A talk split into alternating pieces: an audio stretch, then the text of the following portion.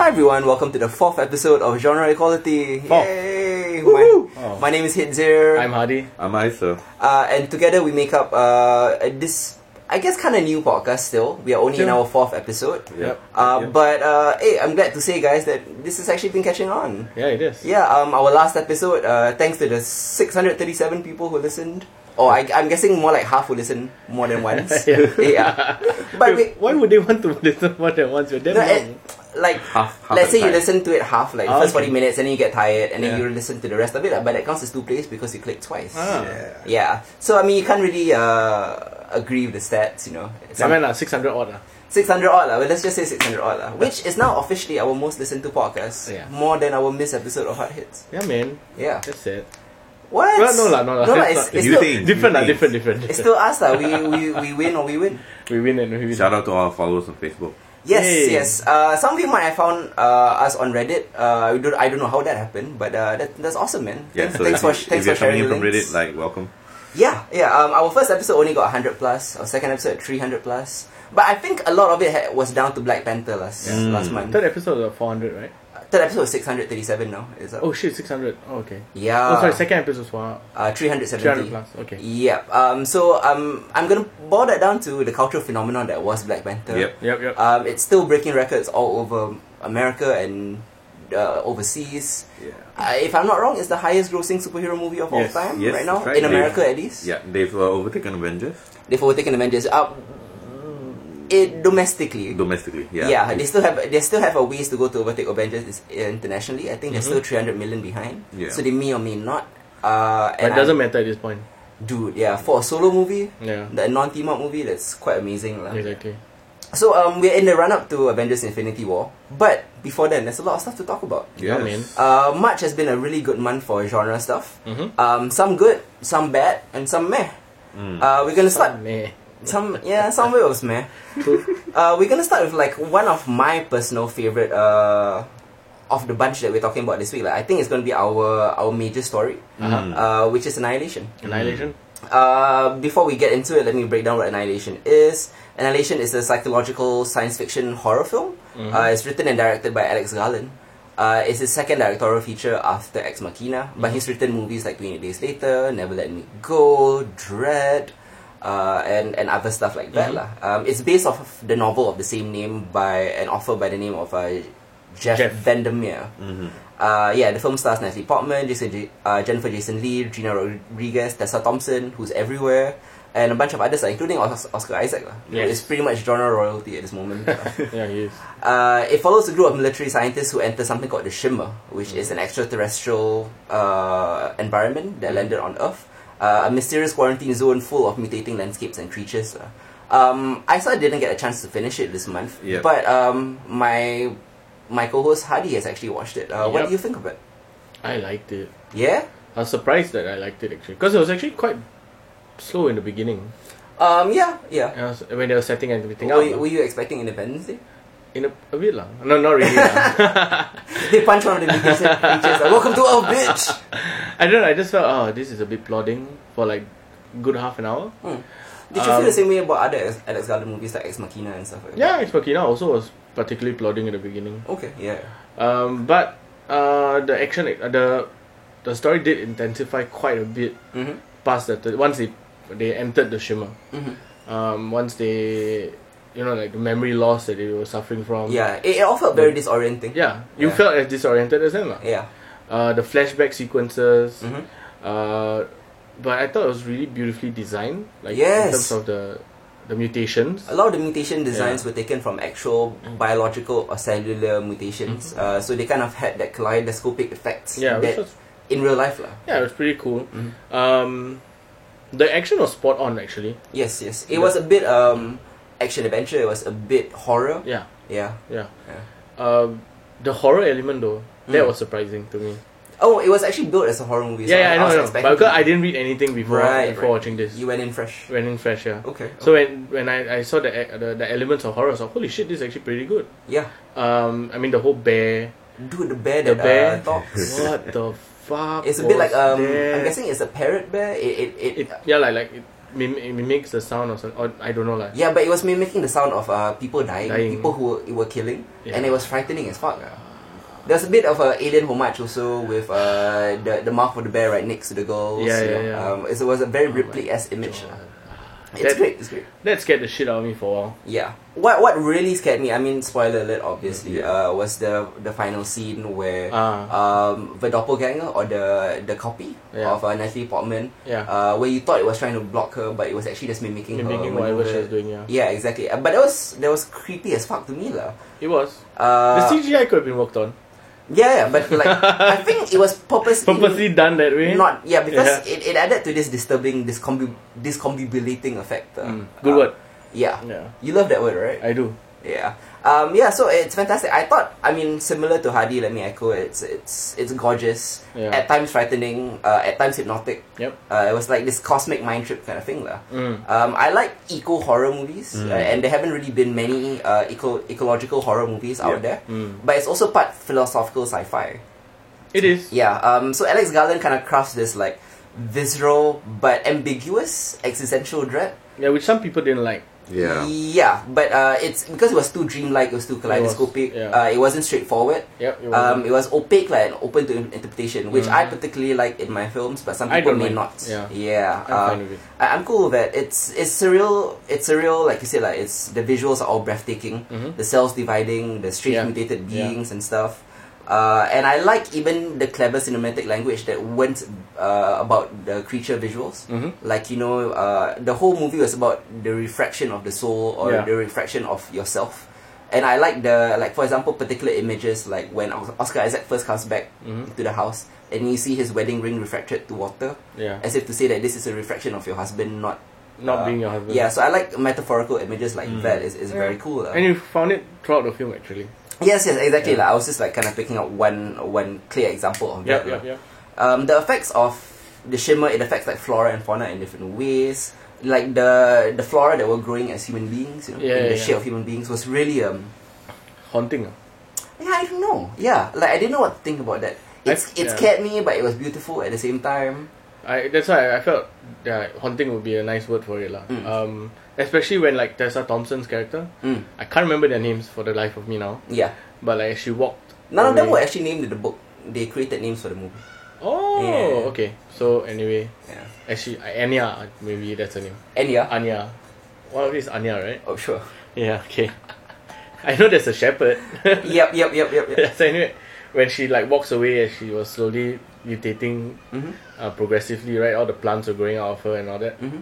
and then she just walks away. And Mhm. you don't really see her die or No, transform. yeah, She just disappears. yeah. I also like how the effects of the shimmer it kind of brings out who who you really are as a person. Like she was a biologist or a, um, a Yeah, the girl botanist. lah. Natalie Mm. Portman, right?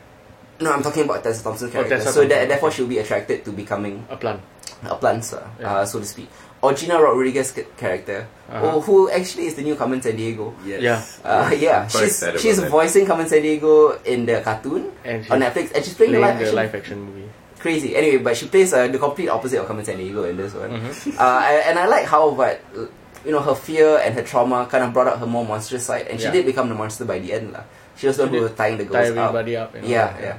Uh, I, I like stuff like that. Um, let's talk about one of the aspects that has kind of divided uh, the fan base or, or film buffs in general Mhm. was the fact that Paramount Pictures decided to uh, not release this in cinemas Ah, overseas. okay. Um, due to test screenings, they felt that the movie was too intellectual for audiences, Uh huh. uh, based on, uh, I guess, feedback like, that they Yeah, got yeah. from focus groups and stuff. Uh, and seeing the box office in America or Mm. in Canada, uh, it seems that they were right.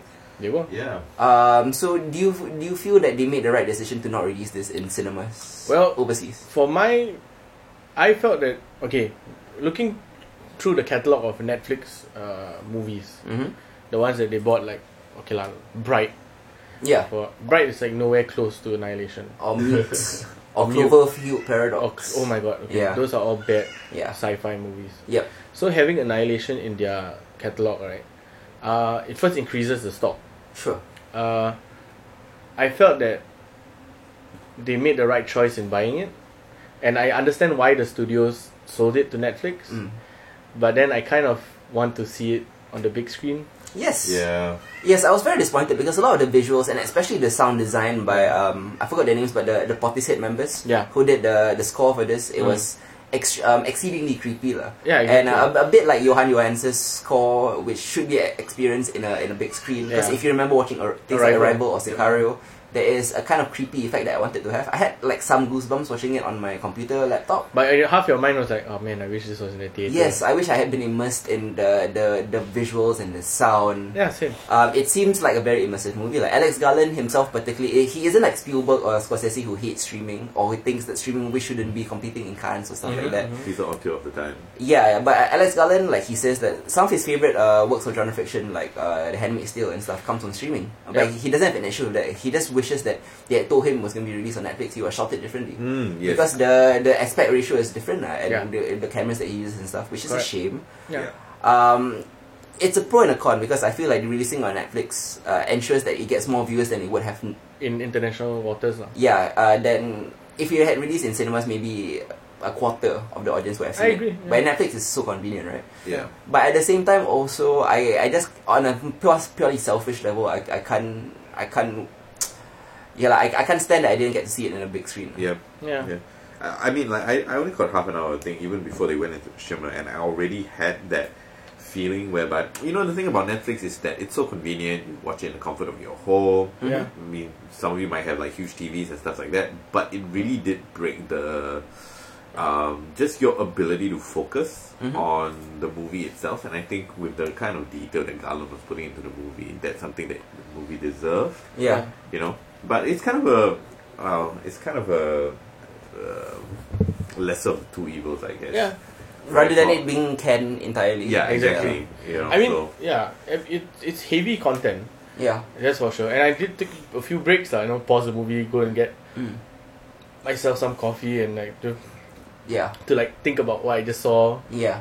and then I go into it again. Because it was a- uh, there's a lot of metaphor in Yeah. it, and you you kind it's it's like literature, like you're kind of Yeah. pondering over a line Yeah. uh, for a long time, and Exactly. then you move So- on to the next line. Exactly. So that that that's what that's a pro of having Netflix. lah, is that Mm. Correct. you can take your time, break it down a bit, Mm. and then experience the the meaningfulness of the movie. Sure, sure. You know that kind of thing. Whereas with it was box office or in the cinemas, you might have to have buy two or three tickets, Yeah, which yeah. would have been great for its Two or box three, office. yeah, Viewings viewings. lah, lah. yeah lah. uh, which is all well and good. Uh, um, I I particularly don't mind that it was on Netflix on the whole uh, because Yeah. it made it a lot easier for me. Mhm. yeah. Uh, but at the same time, hopefully maybe like somewhere like the A project, release, right, would be great. like the projector or something. Yeah, you it'd know? be dope, uh, right? Maybe it would be good to watch it on the big screen. I agree with that. Yeah, Yeah. yeah. Um, I, I guess let's move on to uh, Jessica Jones. Ooh. Uh, yeah, Jessica Jones uh, entering its second season this March. It's uh, based on you know obviously the Marvel Comics Mm-hmm. Yeah. Mm-hmm. character created by Brian Michael Bendis. Uh, it's kind of a neo noir, female driven detective story Yep. with a bit of superheroics in it. Um, this second season, right, uh, it kind of broke new ground in, in terms of television because um, all of his directors were Female. Yep. uh, which was uh, an impressive feat. Uh, one of the few. I guess a lot of people like to tout, you know, oh, this movie is diverse, that movie is diverse, Yeah. but it's only a kind of a, Yeah. uh lip service like, Oh, sorry. uh, in terms of maybe just casting Yeah. or maybe just one uh, minority character. But uh, Jessica Jones actually went above and beyond to uh, have representation behind the screen as well as in front of the screen. Yeah. Uh, but that's but that's just the making of Jessica Jones. Uh, uh, speaking as pe- people who have seen Jessica Jones, uh, what do you think of it? Uh, just purely on content, Oh, Uh, the show itself. I will start with Isa. Wow, I struggled through the first half of the season. Mhm. I'll, I'll be honest. Like I thought it was really, really plodding, uh, and it was only really after the uh, the flashback episode, right? And then and things sort of picked up from there. Uh, I really like how it ended. I thought it was very neat in the way they done, but I don't really see what the point of the first four episodes were. Correct. You know, like even if you wanted to establish character, you want to establish this post Purple Man Jessica Jones, this post Defenders Jessica Jones, right? Of which there was very little kind of like relevance to, Mm. To any- Defenders, I'm actually glad that they didn't reference Defenders too much Yeah. because it didn't I affect agree. her. Yeah. Uh, yeah. you know, but uh, e- even then, right? Like uh, no, no kind of like mention of any of the other superheroes or even Luke Cage, for example. Uh, and I, I wanted a bit of that, you Mm-hmm. know, and I thought like with four episodes that you're gonna go and try to kind of rebuild this post Pokemon world for Mm-hmm. her I saw mention it a few you times. might as well you know like add those things in but uh, it's a fair enough point that you don't you want it to be a bit more focused and, and so on Mhm. uh, but yeah four episodes worth of world building that could easily have been done in one or even two for that matter Mhm. Mm-hmm. you know and getting into the main plot uh, point itself um, but I did enjoy it I did enjoy the relationships that it explored this time round Yeah. I thought uh, Jerry's character this season was uh, amazing in Yep. terms of her, her the character growth and like kind of like seeing where she's going with all the hope and fear with her uh, medical condition. Mm. Um, Uh, Yeah, um, in particular, Jerry Hogarth was my favorite of the side characters. Yeah, Her for story sure. felt a bit more compelling than even some of the main plots. yeah, yeah, She's I- the one with I- ALS, right? yeah, Yes, spoiler alert, sorry. yeah. Um, so I is it really a spoiler? Not really, like, you Not really, kind of yeah, discover it in the third yeah, episode. Mm. third episode, So, yeah. So uh, I really did enjoy that. I felt like the supporting characters uh, really did play a big role uh, this season. Mhm. But oh god, Trish Walker's character is so fucking annoying. Yeah, but um, unlike last season, I felt like this was on purpose. Yeah, It was a, a heel turn lah for her, lah, as we Okay. say in our other podcasts. yeah. Yeah. Uh, I mean, I kind of understand the need for that. Yeah. But I felt that a lot of her motivations weren't fleshed out properly. Mm-hmm. Mhm. Right. So yeah, you you live with a horrible mother, and you've wanted to be special your whole life, and you've got a, a adopted sister who has powers. But so what? Right. Like Mm-hmm. how? What was what's the what's the gap that they, they there's this gap that they needed to bridge between like her desire to be special and her desire for wanting powers, which is like basically it's the whole second half, right? It drives the story for the whole second half, and I didn't quite get that from the way that they put it together. You know, it still felt like something purely mechanical, uh, as opposed to something more plot or even character driven. Okay. Um. Yeah. Yeah. Um. I. I. I kind of see your point in that. Um. I. I actually kind of enjoyed Trisha's Hilton because, um. I like that it was done purposefully instead of like last season where she was just annoying accidentally. Yeah, Mhm. yeah. Um. I think the whole her wanting powers thing was just them doing a metaphor for drug addiction. Yeah. Uh, which is why she connected with um uh, the other guy like Jessica's assistant. yeah. Uh, Associate. as- oops, I'm sorry. Associate uh, detective. Uh, yeah, so it's when you're an addict, right? Uh, it really put. I've known some addicts in real life, lah, and and how she behaves is actually quite spot on with Mhm. how addicts behave. Mm. Um, you think that you've turned a corner, but Yeah. like as with any junkie or recovering addict, you can always relapse, and she relapses frequently. Mm. Yeah. Uh, and every time she relapses, it gets worse and worse and worse. uh, to the point where in the finale, I don't, I kind of don't want to spoil it, but she does something so horrible that is, uh, it's it's irre- irreconcilable uh, with Yep. Jessica Jones. So Yep. it, re- it fractures the the, Their friendship relationship. permanently. Mm. Um, so I thought that was quite good. Uh. Um, speaking of um, villains, uh, Yeah. there was no one as enigmatic or as mysterious or as compelling as Kilgrave this Yep. season. Yep. Uh, but what they did, re- what they did do was replace uh, uh, David Tennant's character, uh, Yeah. Kilgrave, with uh, a villain with more personal stakes, Mm. which is Yeah. um, spoiler Is alert. it really villain? Uh, she Yeah. anti-hero, uh, antagonist, Antagonist. yeah, antagonist, okay, Uh, okay. and um, I kind of don't want to spoil who Janet McTeer is because Janet McTeer's It's, a, character it's a big. It's, it's a big reveal. it's a big reveal. huge reveal. But once you find out who she is, and that was like, that was actually the moment that got me hooked. lah. Yeah, yeah, But the, same here. the thing is, it came in the sixth or seventh episode. Exactly. So there was like seven hours of my life uh, until I got hooked. lah. Was the payoff of it? Uh, yes. Okay. Eh, I, I I feel like unlike other Marvel shows, I, Marvel Netflix shows to be specific, they start off hot. You know, the first two three episodes kick off with a bang and then they whimper. Yeah. At least with Jessica Jones, the way it was paced was that the last four to five episodes were incredible. It picked up the pace tremendously. lah. Yeah. it did. And I've always personally felt that's how you should pace the show. But upon seeing Jessica Jones, maybe not. Because I feel like with something like Luke Cage, that was great for the first uh, four episodes, and then the l- last nine episodes were kind of shit. Mm. But at least you have the investment on the first four episodes, you care Yeah. enough already. lah. Yeah. But with Agreed. Jessica Jones, you stand the risk of losing your audience immediately, or Yeah. at least within the first few hours. Yeah. And then you won't see the payoff. Yeah, I've had a couple of friends who dropped out in like episode three or episode four just Me. because like nothing. I dropped out. Yeah. No, I dropped out. I was busy lah. Yeah, but still, you know, it's uh, I wish it had come earlier. I wish they had spent more time on the second half, right? Mm. The ramp that they had for the last four episodes could have been spread out a bit more. Yeah. You know, uh, I would have definitely wanted to see more of the relationships that Jessica is struggling with and Mhm. her trying to reconcile uh, her her loneliness, her Mhm. isolation. I felt a lot like a lot of those things could have gi- been given more time had they not been so plodding for the first you know uh, five episodes or so. Yeah, yeah.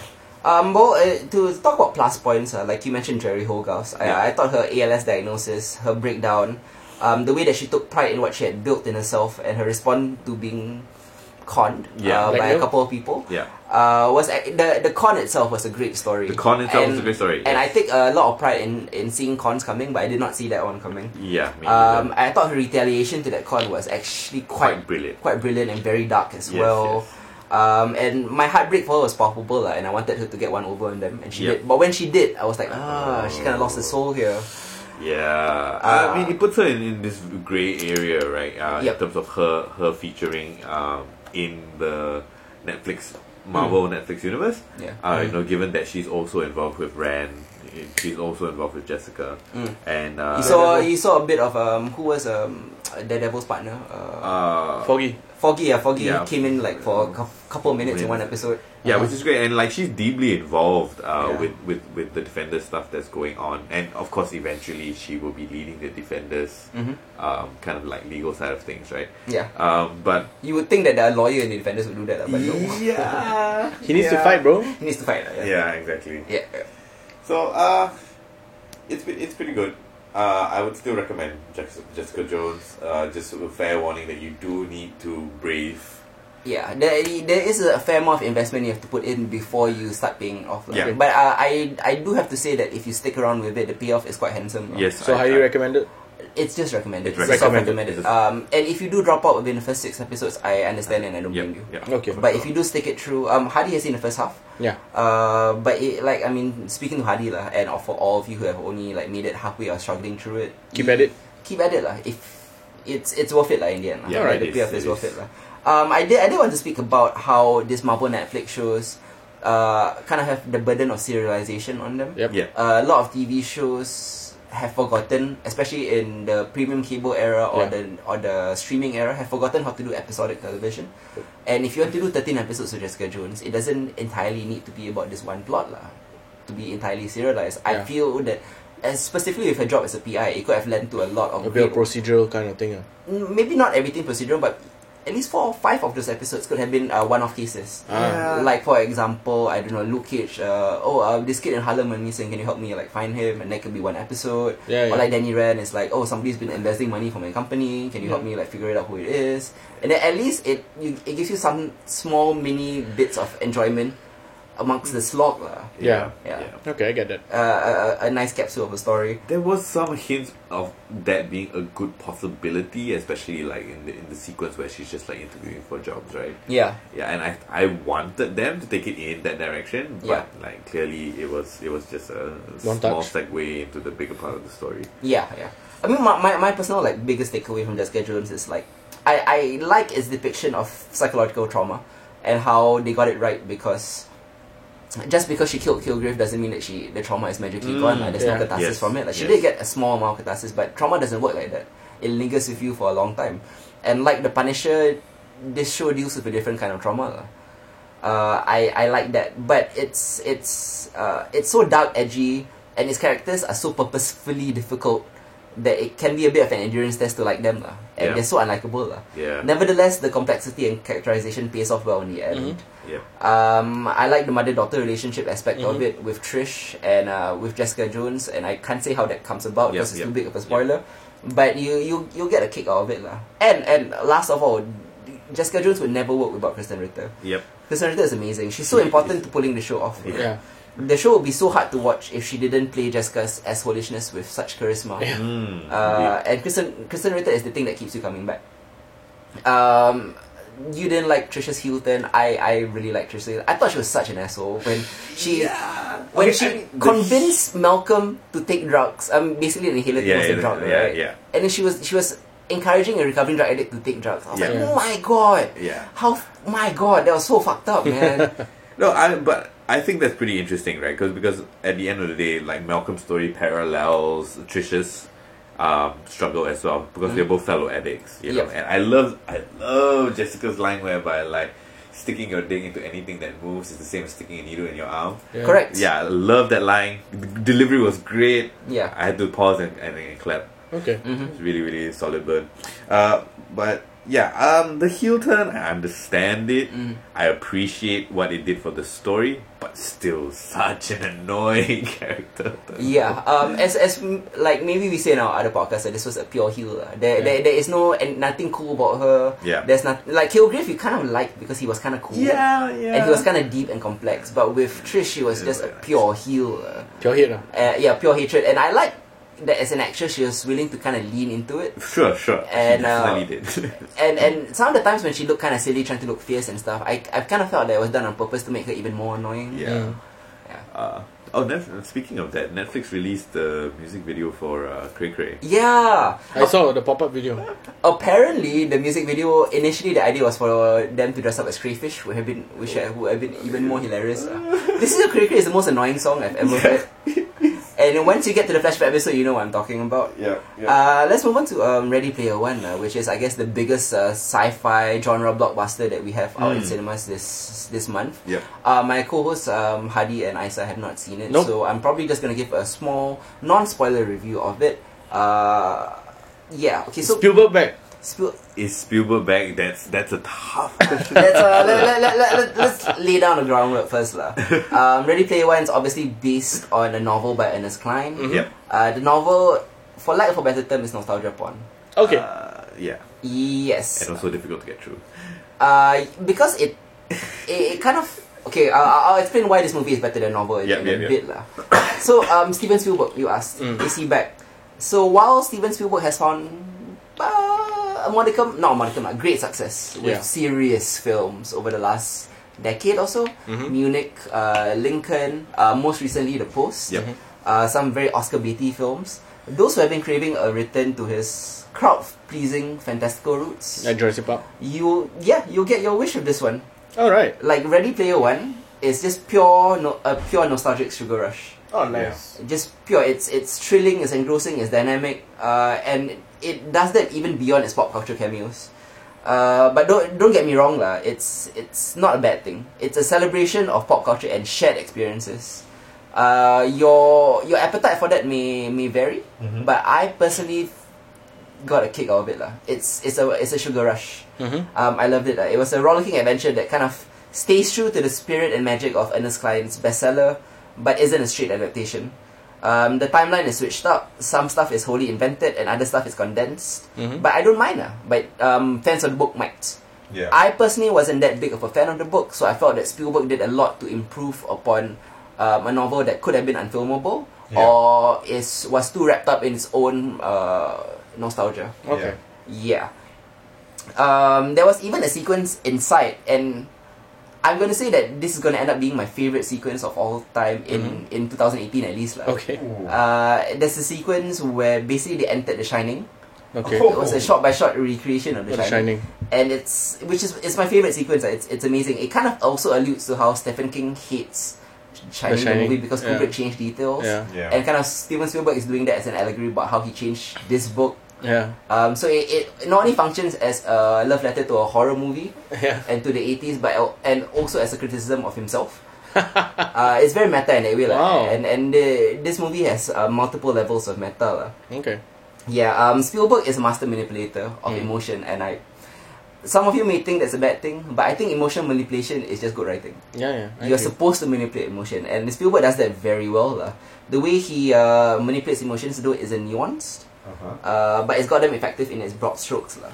Mm. Uh, he makes me feel like a child again. Okay. You, you brought up Jurassic Park. Um, this this I hate the term movie magic lah, because it Mhm. seems so corny. yeah. but this really feels like movie magic. lah. Like I Uh-huh. felt like I was ten, watching Jurassic Park in the cinema again. I, I was swept up in the wonder, and it's thrilling, it's engrossing. It isn't deep or anything. Like it isn't nuanced. There isn't. Uh, uh, like it isn't like annihilation uh, where you have Yeah, to like yeah, yeah. pause and then like have a sip of coffee and think Contemplate. and contemplate the, the, the gravity of the situation. But it's it's it's great uh, big screen popcorn fun. All right. Um, admittedly, it's a bit too long. Oh. It lacks subtlety in its message, which although was good, was a bit heavy-handed. Okay. Uh, it made me roll my eyes towards the end a bit. Uh, it's, it's just too black and white, lah. okay. Uh, but that, that, that that's fine to me. It it, it, it is not nostalgia porn. It doesn't pretend to be anything else. Okay. Uh, but what I loved was that they never stopped to gawk at the references. If you caught it, good. If if not, move on. And uh, the story is good enough that you don't need to catch all the references. Mm-hmm. You do. You don't need to see. Oh my god, that's Serenity from Firefly. Oh my god, that's uh, the Jurassic Park uh, Tyrannosaurus Rex. Oh, okay. Uh, or stuff like that. You don't need to know the references because the story itself will, will keep moving, lah. okay. And the book itself, right? The book, uh, one of the biggest flaws of the book was that it stopped to preen over its own uh, Mm. cleverness. lah. Mm, oh, yeah. look at this, this is the Knight Rider. Look at that, that is Kid, you know, and stuff like that. lah. Mm. Uh, the movie never stops. That that I like. lah. Okay. Hmm. Um, I thought the acting was just so-so.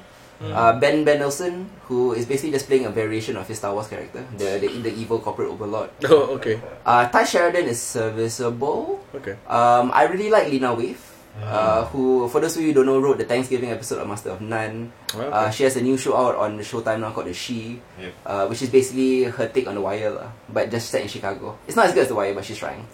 uh, she's a fantastic writer, I, and I thought she does. She almost plays like a Kevin Hart, Eddie Murphy kind of role here. Uh, Okay. But I'm glad that it's given to a female black protagonist instead of just hiring Kevin Hart, you know. Yeah, yeah. Oh, yes. Uh, that's fantastic. Um, favorite character is Olivia Cook's character. Okay. Uh, my only little problem was in the she's supposed to be ugly lah. Like because like you're in a simulation, this Yeah. avatar simulation in Uh-huh. virtual reality, so she meets Ty Sheridan's character, and Ty Sheridan's character falls in love with her avatar. Yeah. But she's saying like this is not really me. You you you don't know anything about about me. Um, I'm only representing what I want to be represented. Uh-huh, uh-huh. You know the best aspects of myself. Like once you Yeah. meet me in real life, you might not like what you see. Blah blah blah. So they Yeah. kind of made a big deal about how she's like unlikable or ugly or whatever. Mm. But then, like when you meet her in real life, right? She's Olivia Cook with just like this small red birthmark on her eye, and then that's supposed to represent about how ugly she is. But she looks fucking hot as shit. Uh. Hollywood mah? yeah, I was like, I don't understand how that makes you ugly, sir. Yeah, okay. Yeah, so this is a ho- quote unquote Hollywood ugly, lah. Okay. Oh, yeah, very nice. if if Oliver Oliver. Oh, that made me roll my eyes. Yes, it did. It made me roll my eyes as well. If if Olivia Cook was ugly, right? what the hell? What hope the hell do are we? do- yeah, what hope do the rest of us have? It's so fucking sad. Damn, son. Yeah, um, but in the end, like I, I really want to re-watch this movie. So I mean, if you guys are watching, yeah, yeah, let's watch uh, it together again. Yeah, we will, yeah, we'll definitely catch it. It's a fun show, right? But I- as I did mention, there are its flaws, lah. Okay. There are some noticeable flaws, and you can't think too much about it because there are some plot holes in there. Alright. Uh-huh. Uh, but at the same time, it's just uh, Spielberg at his '80s best, lah. Hmm. Huh? Oof. crowd Wow. crowd crowd pleasing best. Not that good, but Yeah. he kind of recaptures some of that magic. lah. Alright, brilliant. Yeah, brilliant. Uh, let's move on to a show that we all kind of really, really, really like. Which is. Uh, Agents of Shield. Ah, 100, ep- uh, 1000? Wait, 100 100, episodes. Wow, thousand Thousands, episodes. yeah. Yeah. Fool, how long has it been? If That's if 20 over years. yes, this isn't Days of Our Lives eh? Ah. or Raw. yeah, or raw. Yeah, yeah. So anyway, um, we were talking about Jessica Jones earlier about Marvel Television. We've Yeah. we've covered Runaways before, Yep. uh, and we've also spoken about Agents of Shield E before in our very first episode. Mm-hmm. And uh, am I the only one Who's caught up? uh, has caught up with? Uh, yeah, you have the, you're the one that caught up. All right, I'll, I'll, I guess I'll fill you in lah. Fill us in. What has been happening? But but I am going to say for those of you who are not watching Agents of Shield, and I know a lot of you aren't. Please, please, please, please, please. yeah, please watch it because a, a lot of you are on the you know the Netflix hype train. Let's watch the net, let's watch the Punisher, the Jessica Jones, uh, the Luke Cage, or oh dude, dude Runaway is a prestige drama on on Hulu. Fuck that shit, man. Comes Agent- back to network television. Agents of Shield E is the shit. It is it is literally the best superhero show ever. Okay. Uh, when I watch it on Saturday mornings in, in Singapore, because I mean it airs on Friday night. Yeah, like, yeah, yeah. Uh, whenever I watch every episode of Agents of Shield, right, I keep thinking, why the fuck am I watching the CW shows? like the CWDC shows, like are nothing close to this level of storytelling, Okay. and it's so fast paced. We're Mm. talking about how Jessica Jones drags, right? Like one episode of Agents of Shield E has more plot development than two seasons of Jessica Jones, Oh. and they and you keep thinking they're gonna keep running out of steam, but the pace keeps getting faster and faster and faster. Wow. And I think to me, it's the threat of cancellation. Yeah. Yeah. Because they're always on the bubble, so they're always like, let's cram in as much before we get the plug. So is Disney pulled, kind of blocked ABC from cancelling them, right? Yeah, but they can only do it for so long. Yeah. Who knows what will happen after this season, you know? Okay. So they're trying to cram like multiple seasons worth of story into one season, Okay. and because of that, it just never there's never a slog, like there's never a dull moment. It's oh, Okay. like oh shit, this is happening, that's happening, that's happening, that's happening. Just in case, this is going to be spoiler heavy. Um, I'm yeah, I'm trying to keep it like as spoiler light as Yeah, possible. but just in case, spoiler But alert it's lah. hun- huh? It is a hundred episode in.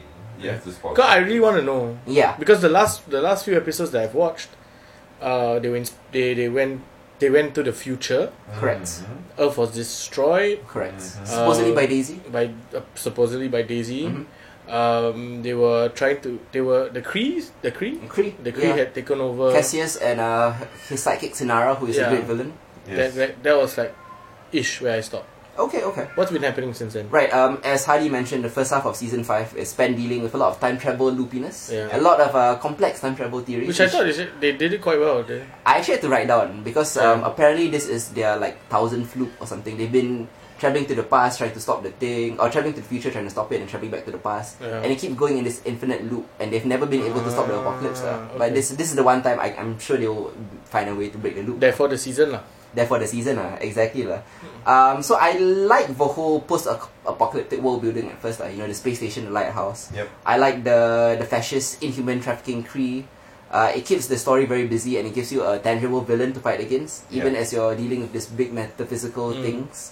Um, I also like how the show has a lot of reference to its internal legacy.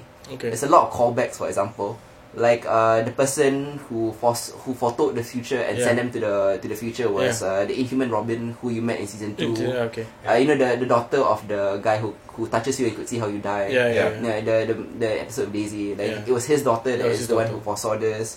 So I like that. I didn't expect uh, that character to come back. You know, Okay. yeah, you, you meet her as a young girl and as an old woman in the Mm. future as well. Um, Cassius, as I mentioned, ended up being a really, really cool antagonist. Um, Mm. Hmm. And I even kind of sorted, I sort of rooted for him towards the end of his arc. lah. because he became really, uh, okay, he wasn't good, but they introduced his dick brother, who's just Ah. such an asshole that I was like, yeah, I think I like Cassius, like, Better. in comparison to this. lah. Yeah. It's, it's almost as if Trish from Jessica Jones was his brother. Okay. And I'm like, yeah, fucking kill him, Cassius. I'm rooting for you now. Uh, but also, in contrast to the stuff that was happening in space and in the future, you also had a bit of a flashback to um, Fitz, what was happening in the real world. Mm, Mm. Yes. Uh, so the Fitz spotlight episode gave us the return of Hunter. Uh, f- Oh. You know, um, he hasn't been seen in two seasons. I think. In a while, yeah. Yeah, I was hoping Bobby would come back, but she's busy on the Orville, so I guess you know No, that's fine. she can't do it. Uh, and it also introduced a great new real world villain called General Hill. Oh, Yeah, uh, who is a ruthless antagonist that is earthbound. So it kind of makes it feel more tangible in the Mm. present day. It feels like a more present threat, lah. Okay. Uh, yeah. Uh, then this, this is what Fitz has to deal with lah. deal with before he goes to- into the future. Into the future. Okay. And how he goes into the future is the long, is the old-fashioned way, lah. Like he doesn't time travel into the future. He He- enters cryogenic stasis and oh, he wakes himself up in 90 years. Shit. Yeah, yeah. Damn. And then to infiltrate the Kree, uh, the Kree are, are kind of uh, breeding inhumans and, Oh. se- and selling them to other races As or, or warriors and factions shit. as warriors. Like, um, yeah, lah, exactly. Mm. Uh, and what I most loved about how Fitz got into with the Kree was that he used uh, his framework Fitz Fitz persona. Oh. Oh. Uh, nice. You know this this mob boss persona. The this, asshole. yeah, this this crime lord persona Yeah. to, to kind of get in with them, and because he's under the guise that I want to buy Inhuman Kree warriors. Yeah, yeah. Like yeah. he's so ruthless and smart, you know, that other people fear him, and I like that aspect. Wow, of Oh, that's Fitz, such a man. good callback though. Yeah. that's Yeah. an To the previous amazing season. callback. Uh, in fact, the duality between uh, our Fitz and what Fitz has become in the framework is a major part of season five, lah. Ah. Uh, where does where does framework Fitz stop and where does our Fitz begin? Mm. And it, it- the line is starting to blur more and more to the to the point where Gemma is is quite freaked out lah, by how, by how ruthless he can be. Yeah. I like that that, that, was, that was great lah. Um, there was also a huge twist just before the 100 episode you want to know Yes. Yes. Uh, Spoiler alert. yeah um, so they introduced Dove Cameron uh, Dove Cameron uh, who is a, a Disney star shall we say Yeah, yeah, You know, yeah. like a young adult kind What of does she stuff. do? uh, so she's introduced as General Hill's daughter Oh, okay. Oh, yeah so uh, General Hill's daughter at first the first thing you see Dove Cameron she's arguing with her, ma- with her mother lah Okay. the mother was like why aren't you in class why, why haven't you been doing your work Yeah, that kind of yeah. stuff it's just n- normal mother daughter Yeah, kind of yeah, yeah. uh, argument lah And then? So there's no implication that should be more of a character Mm. lah. But in the when they come back to Earth to present time, Yeah. uh, Yo-Yo's arms get cut off in a What? in, in a battle. Both her arms, she's armless now. What? Yo yo. Yeah, by uh, a, a Oh. mysterious masked figure lah, who is revealed to be Dove Cameron lah. Oh shit. Okay. Uh, so when and then towards the end, you kind of find out that when her mother was holding her, not Mhm. as a mother but as a superior, like what happened Like an being- officer like that. like ex- exactly oh, and fuck. that was a huge uh, like big revelation which I really really loved as That's well interesting. yeah uh, but like let's get into the 100th episode Yes. which is the, the big milestone episode Okay, what happened then? uh, the big milestone episode if you could bottle fan service This will be it. lah. this, this would be it ah. um, the, it kind of took a break from the major developments in Agents of S.H.I.E.L.D. E season 5 it Mhm. was a slow paced episode because it was basically kind of just a celebration of its own legacy lah. Of what he's done so it far. lah. was a bit of a it was a bit of a wank Oh, Yeah. but I mean I think well deserved though. I think they're allowed like it's the 100th episode they kind of Yeah. want to celebrate what they've done yeah, they survived this long. Exactly. Exactly. Nobody believed they would. Uh, so basically, the 100th episode dealt with the opening of a fear dimension, where basically everyone's uh, thoughts and fears kind of manifested themselves, Okay. which allowed them to bring back a lot of old villains like Hive, like some of the Yeah. Kree. Hey. Uh, unfortunately, I guess because Granward is busy, the Yeah, they actor. couldn't get him. Yeah, which is such a waste because But Granward he's was such a s- But signature. then in that case, all the villains would be Grand War. Half the Ah, correct. villains would be Grand War. Yeah, yeah. I mean, they did get Grunwald. They did get Grunwald back last year, so Yeah. I guess we, we did just recently have him. So I Yeah. didn't mind that What much. is she doing nowadays? I don't know. I don't know. But uh, apparently, he was too busy to to appear. Uh, Hmm. Whi- Which is sad, but Groundwater was a, a major, major. yeah, thing. he was one of the reasons why you tuned in. Yes, e- exactly. He lah. was one of the best antagonists. yeah. One of the Hmm, most painful turns also. yes, Mm, yes. agreed. Uh, when he killed um, Adrian Coulson's uh, girlfriend, Girlfriend, you know, yeah. just shot her through the neck in the Yeah. window. What the Painful stuff. shit. Uh, so Groundwater, I mean, obviously, he's the cause of uh, Fitz's brain trauma. yeah, when he dropped him into the sea. Exactly, and, and I like the callback to what happened when he got dropped into the sea because part of the reason why he's schizophrenic now is because of his brain trauma. Brain trauma, Yeah, yeah. so now he is um he's seeing things, lah. Oh. but last time he used to see Grand Lord. he used to see Grandward or Gemma, but now he sees Framework Fits. lah. It's kind of man- a manifestation of his other side. lah. Yeah. Mm. Uh, that's good stuff. Um, the 100th episode also finally gave us what we've all wanted for five seasons, What? which is the Fitzsimmons wedding. Oh. Oh, okay. They, they've been doing the Will Day, Won't Day thing for a long time. Long time, yeah. they've been stuck at the bottom of the Atlantic Ocean. She Uh, was teleported to another to, planet. to Maeve. Uh, her- wha- she was also undercover in Hydra. Uh, Fitz was then uh, a villain in the framework. I mean, they've done all they can to keep them apart. yeah. But then we got the wedding, which was really nice. Oh, Finally. okay. Finally. Uh, and then there's also the revelation at the end of the wedding. I don't know whether you guys want to be spoiled by this. Spoil it, just go. Yeah, yeah. Spoiler alert. Fine. Uh, it turns out uh, Deke is their grandson. What? Oh, Yeah. but that makes sense, I guess. Mm-hmm. Really? Mm. Oh, I didn't. See I thought that. Deke was quite a cool character though. Okay, okay. Deke okay. continues to be a cool character because he's been transported into the present as well, Ah. alongside the crew. lah. Okay. And um, he's uh, the source of a lot of comedic humor with him when he realizes that he, they are his His grandparents. grandparents. But but they don't know, but he knows. He knows, okay. So he keeps trying to like keep them alive, and then everyone's wondering why he cares so much about them, and also just the fact that like he's experiencing things like trees and air for the first time in and his beer life. for the first time. Yeah. So there's a lot of humor to be mined from that okay, as it's well. like Thor coming to Earth for the first time. Yeah, exactly, Yeah, okay. exactly. Yeah, um, the hundredth episode, if I may so, so say so, was a bit cheesy, but I think it's earned it's earned Yeah, it The can right be. to be cheesy. it's earned the right to be cheesy. Like, Can't be as cheesy as a CW show. No, it's not. It's not. But it was, it was just cheesy because it finally gave you all the things you wanted. yeah, Like. lah. Fan service, like you said. exactly. Like. Okay. Um, it just actually what he has been so good at was kind of drawing the line between fan service and uh, Plot. and plot. Yeah, Mm. because it's been so good plot wise. It sometimes gives you what you what you need, but not what you want. Like Ghost Rider, man. yeah, but the hundred episode gave you what you want. Oh. Uh, admittedly, in the two episodes after that, every all the nice things that happened turned to shit. lah. because you know, plot took over. Plot to go We need back. conflict. okay, You back back to that. lah. Yeah, uh, I I've revealed kind of kind of uh, maybe three or four huge twists, but those are- aren't even the biggest twists that you're gonna see. Shit. Okay. So I I need Time to, to catch like, up. I need to hold back like, because some of the how, some of the twists, especially in this week's episode, Mm. something about Fitz, um, it, it really blew my You mind. really want us to watch it, right? yeah, yeah. Okay. I, I basically almost like, just like picked up my laptop and threw it at the wall. Whoa. Fuck you. that kind of thing. Okay, I'll watch it. Yeah. Uh, and that's Agents of Shield. Uh, let's move on to another TV show. Yep. Uh, this time we'll be talking about Star Wars Rebels. Oh wait, I'll be Ah. leading this one. Yes. Yeah, uh, Star Wars Rebels recently ended uh, its, It's fourth- series, yeah, fourth, se- fourth season. uh, and the series in general. Series in general. What yeah. do you think of the finale and the last season as a whole? it was better than the Clone Wars. I felt Star Wars Wow, Rebels Oh, that's has kind gone way beyond that what Star Wars, uh, the Clone Wars was. Wait, wait. Um, does Isa watch Star Wars Rebels as well? A bit, of- right? I'm not caught We're up. not caught up, right? Yeah, I'm We're not gonna caught spoil up. it, okay? Yeah, yeah, it's fine. Yeah, Yeah. I, I, I've already been spoiled for it. It's fine. yeah. Uh, so first, it builds on uh, it builds on certain legacies left behind by the Clone Wars, Mm-hmm. Mhm. but in general, it fits very nicely into the whole universe Okay. of Star Wars. lah. Yeah. Uh, the new characters introduced. The first season, it feels very, uh, very like twelve year old kind of cartoon, right? They- Oh yes, You know? yes, I did get that vibe. from yeah, Resident like Evil, you feel like okay, this is made for kids. Mm, yeah, Mm. Uh, which But- is why I didn't continue. Exactly. Yeah. But Oh, then, yeah, you're saying it grew up. yeah, it grew up. It grew way up. Yeah, it you grew know, very as the fast, seasons actually. progressed up, progressed, uh, the teams got a lot darker. Uh, there are a lot more um, stakes, lah. You know, Okay. uh, people dying and all that kind of thing. Yes. Uh, and bringing back certain legacy characters such as uh, Ahsoka Tano, yeah. uh, bringing back the the, the clones, uh, Oh, really? Rex, uh, so Commander Rex, uh, what's the other guy's name? Wolf and uh, one of these uh, special troopers from who who made an appearance for a while lah. in the, the original Clone Wars. Mhm. He was a commando, Mm-hmm. a, a clone troop commando. Mhm. anyway, so the three of them, Asuka Tano, joining this this new crew of people, uh, Ezra Bridger, uh, what's Kanan Jarrus, and a bunch of other people, uh, Captain Syndulla and all that, right? All of them uh, goes on go, go on to this adventure and all that stuff.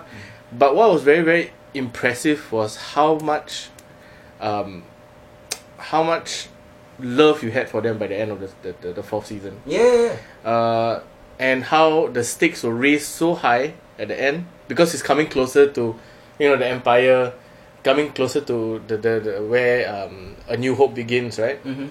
Uh, you can feel that tension lah, where you see and you see the seeds of the rebellion starting Of course. because this series was focused on, I mean, there are rebels in the title, right? Yeah. How the rebellion began like, and how you, you could see how the small little factions sp- separated by um, their own um, their own causes. So like Ezra and his group were more focused on the planet Lothal, Yep. uh, while like the bigger rebel alliance, they, they, there wasn't rebel alliance, right? But other rebellion groups, you know, you, you had it in uh, the Star Wars story. Um, what's the, what's the last one called? Row one, The Rogue One, yeah. Yeah. Where Rogue One, you- you you saw um, Forrest Whitaker's character, correct. Yep. who's also a legacy character from the Clone Wars, Yep. Yep. uh, and who makes an appearance in Rebels. Mhm. How he's Was he uh, voiced by Forrest? Yeah, he was Yes. also Oh, voiced by nice. Forrest It was, Whitaker. it was. It was good. It's quite a cool thing, lah. Yeah. So his character and what his motivations are are very different. So you see a very fragmented rebellion. Um, which makes a total of uh, a lot Total of makes sense, sense lah, right? Total Because makes it's, it's, it's, yeah, it's very real world in a sense that like a lot of maybe let's say rebellion groups or Yeah. terrorist groups, um, a lot of the different factions within that group Yeah. have different agendas. Exactly. Yeah. Uh, same thing. I mean, it, it, it. I feel that this re- this the start of this rebellion or this series where they focus on how the rebellion begins. Um, you can harken it back to like the American Revolution in a way. Mm, You know I'm- how I'm the sure. yeah how the states had their own agendas. Like New York was very different from Maryland. How Maryland was very different from um, Virginia and so on and so forth. lah. Yes. So you had that kind of vibe like. Uh, this yeah, but our focus obviously is on Lothal lah, and on the on the characters that we follow lah, on the Mm. ship, the Phantom, who also makes appearance in Alright. in um the uh, for uh, Rogue One, Yeah. Number one, yeah, yeah. the- like a Briefly. five second appearance. So they were in that A battle. little cameo. Yeah. So my focus is not on the on the series. The series itself is great if you watch it through and all that. You know, there's a lot of like, um, you know how the Last Jedi totally uh, took away the meaning of being a Skywalker. Or like, Yes. You know, you know, like It's not- a, I bit, a wouldn't- bit of a dis- deconstruction of his Yeah, legacy, lah. right? Yeah. this kind of goes in the di- uh, in the direction of you didn't really hear much about the Force in the new movie, right? Correct. Yeah. Right? It was more of like moving on kind of thing. Mm. So in this, we pay pay homage to it. Mhm. Um, we go back to the we we in fact have time travel. lah. Mm. That was one of the biggest things that happened in in Star I Wars heard about Rebels that. Yeah. was the time traveling. lah. Because um, it's never been introduced, at least in, in the movie canon. Exactly. Yeah. Uh, so to have that, and this is official. Rebels is considered Canon. canon. Yeah. yeah, yeah. Yep. Yep. So. It, it, it, it adds an interesting twist lah to the force itself lah, like uh, to understanding what the force is lah. Um, uh, because he does uh, change time in uh, in a, a bit because he does uh, remove Asuka Tano from a dire situation. Mhm. She was supposed to die there, but because of him, she's alive lah. Yep. Anyway, uh, don't need to get into the nitty gritty of time travel because that will be a whole other episode. Mhm. I mean, we will need a whole episode to talk about it. Correct. Um, but what was impressive was the last episode, where Satisfying wrap up. in a way, first they, they they killed off two of the main characters. Spoiler alert, sorry. Yeah, Yeah. yeah. Uh, Kanan Jarrus, who Yeah. was the, the, the Jedi Master, Mhm. and Ezra Bridger, who Mm. is his apprentice. So they killed both, both yeah, Jedi's. they killed off both Jedi's lah, obviously, because you know you can't have Jedi's running around lah. Yeah. Yes. Yeah. If not, the whole purpose Yeah. of the New Hope will be.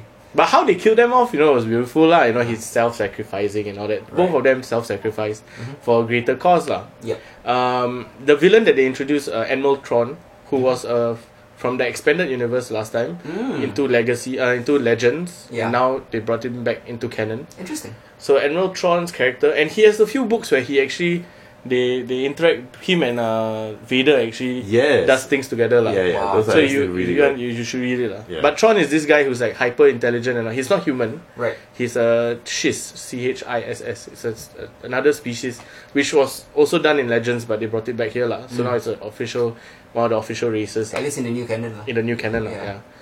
Uh, he comes in. He's super intelligent, hyper, inte- uh, understands culture Yep. and how to manipulate um, people around him to, to, to get what he wants, lah. Uh, super tactical. Uh, could, he was like three, four steps a- a- ahead of all the rebels and all that.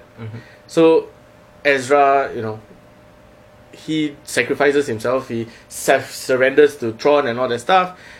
And that whole scene of him sacrificing, and suddenly you see the plan what Ezra actually wanted to do. Now that was beautiful. lah. It was a callback because they, they had char- uh, creatures from like two seasons ago, these huge space whales, lah, Oh yeah. right? Coming in to actually destroy the entire uh, blockade Right. and after that, and these space whales can hyper uh, can go to hyper speed don't ask how Wow. that's how they travel Okay. so yeah basically all the space whales came in grabbed the ship and they hyper speed out of of Lothal How do these creatures breathe in space? I told you don't ask right Okay, okay. how would I know I don't know. I don't know.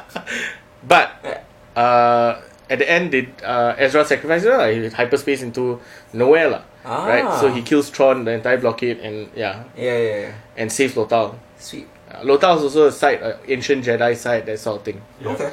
So there's a lot of that backstory like that we, we always talk about. So that it it adds what the movies couldn't add. Mm. It adds uh, the history of the Jedi a bit more Sure. if you're into that kind of thing. Yeah. I, a lot of Star Wars fans are. Exactly. Uh, but I would say most of them, that's part of the backlash against The Last Jedi. yeah lah. Uh, it adds um, int- uh, it adds um, history also to the Empire. Why it's so powerful Mm. and how how it can be so encompassing. Yeah.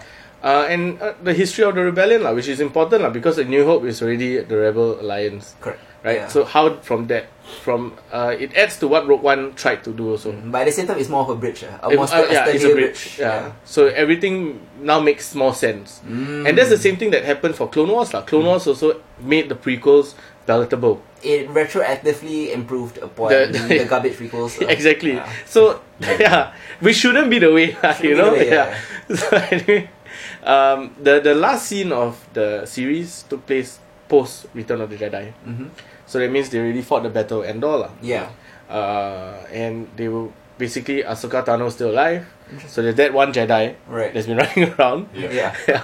So she, Why she- she's never been in the movies? she's not a Jedi lah. Oh, yeah, She- well, I mean- and- but she does. No, I exp- mean, she like- does explain that she wants to be in the shadows, I- I- not in the forefront. I kind of Was mean that- that more in a in a sense that of her popularity because she's so Oh. popular they should have already included her in the, In the films. fa- past two movies, right? Yeah. She But must there's a be. chance Yeah. that she'll come. She'll come in. Yeah, later maybe. On. Yeah. She must be quite old by now lah. yes Yeah. Um. Give it a use. So yeah. So the last scene is just a beautiful wrap up because it gives it gives a glimpse of what's happening to everybody else. yeah right? So like uh, certain of the characters are living in this place, you know, having a, a good life now, yeah far from all this conflict. right Um, Sindula, who's the the, the, the pilot, uh, she now is with Chow, Mm-hmm. and most probably that Chow is like Mm-hmm. Canon Jarrus's child, lah. so it's a crossbreed species kind of thing, lah. sure Yeah, okay you know that kind of thing. So everybody has kind of a good like um, nice close to their arc. yeah Uh, and the last one is that basically Sabine and and uh, Asuka Tano goes off to go and find Ezra, lah, whether he's alive or not, lah. good stuff Yeah, that kind of thing. So it ends. You don't know whether Ezra's alive or not. well I, I like open ended uh, Yeah, exactly. conclusions like that. Uh, but what I really and what I really why I really recommend Rebels Mhm. is because you're a Star Wars fan.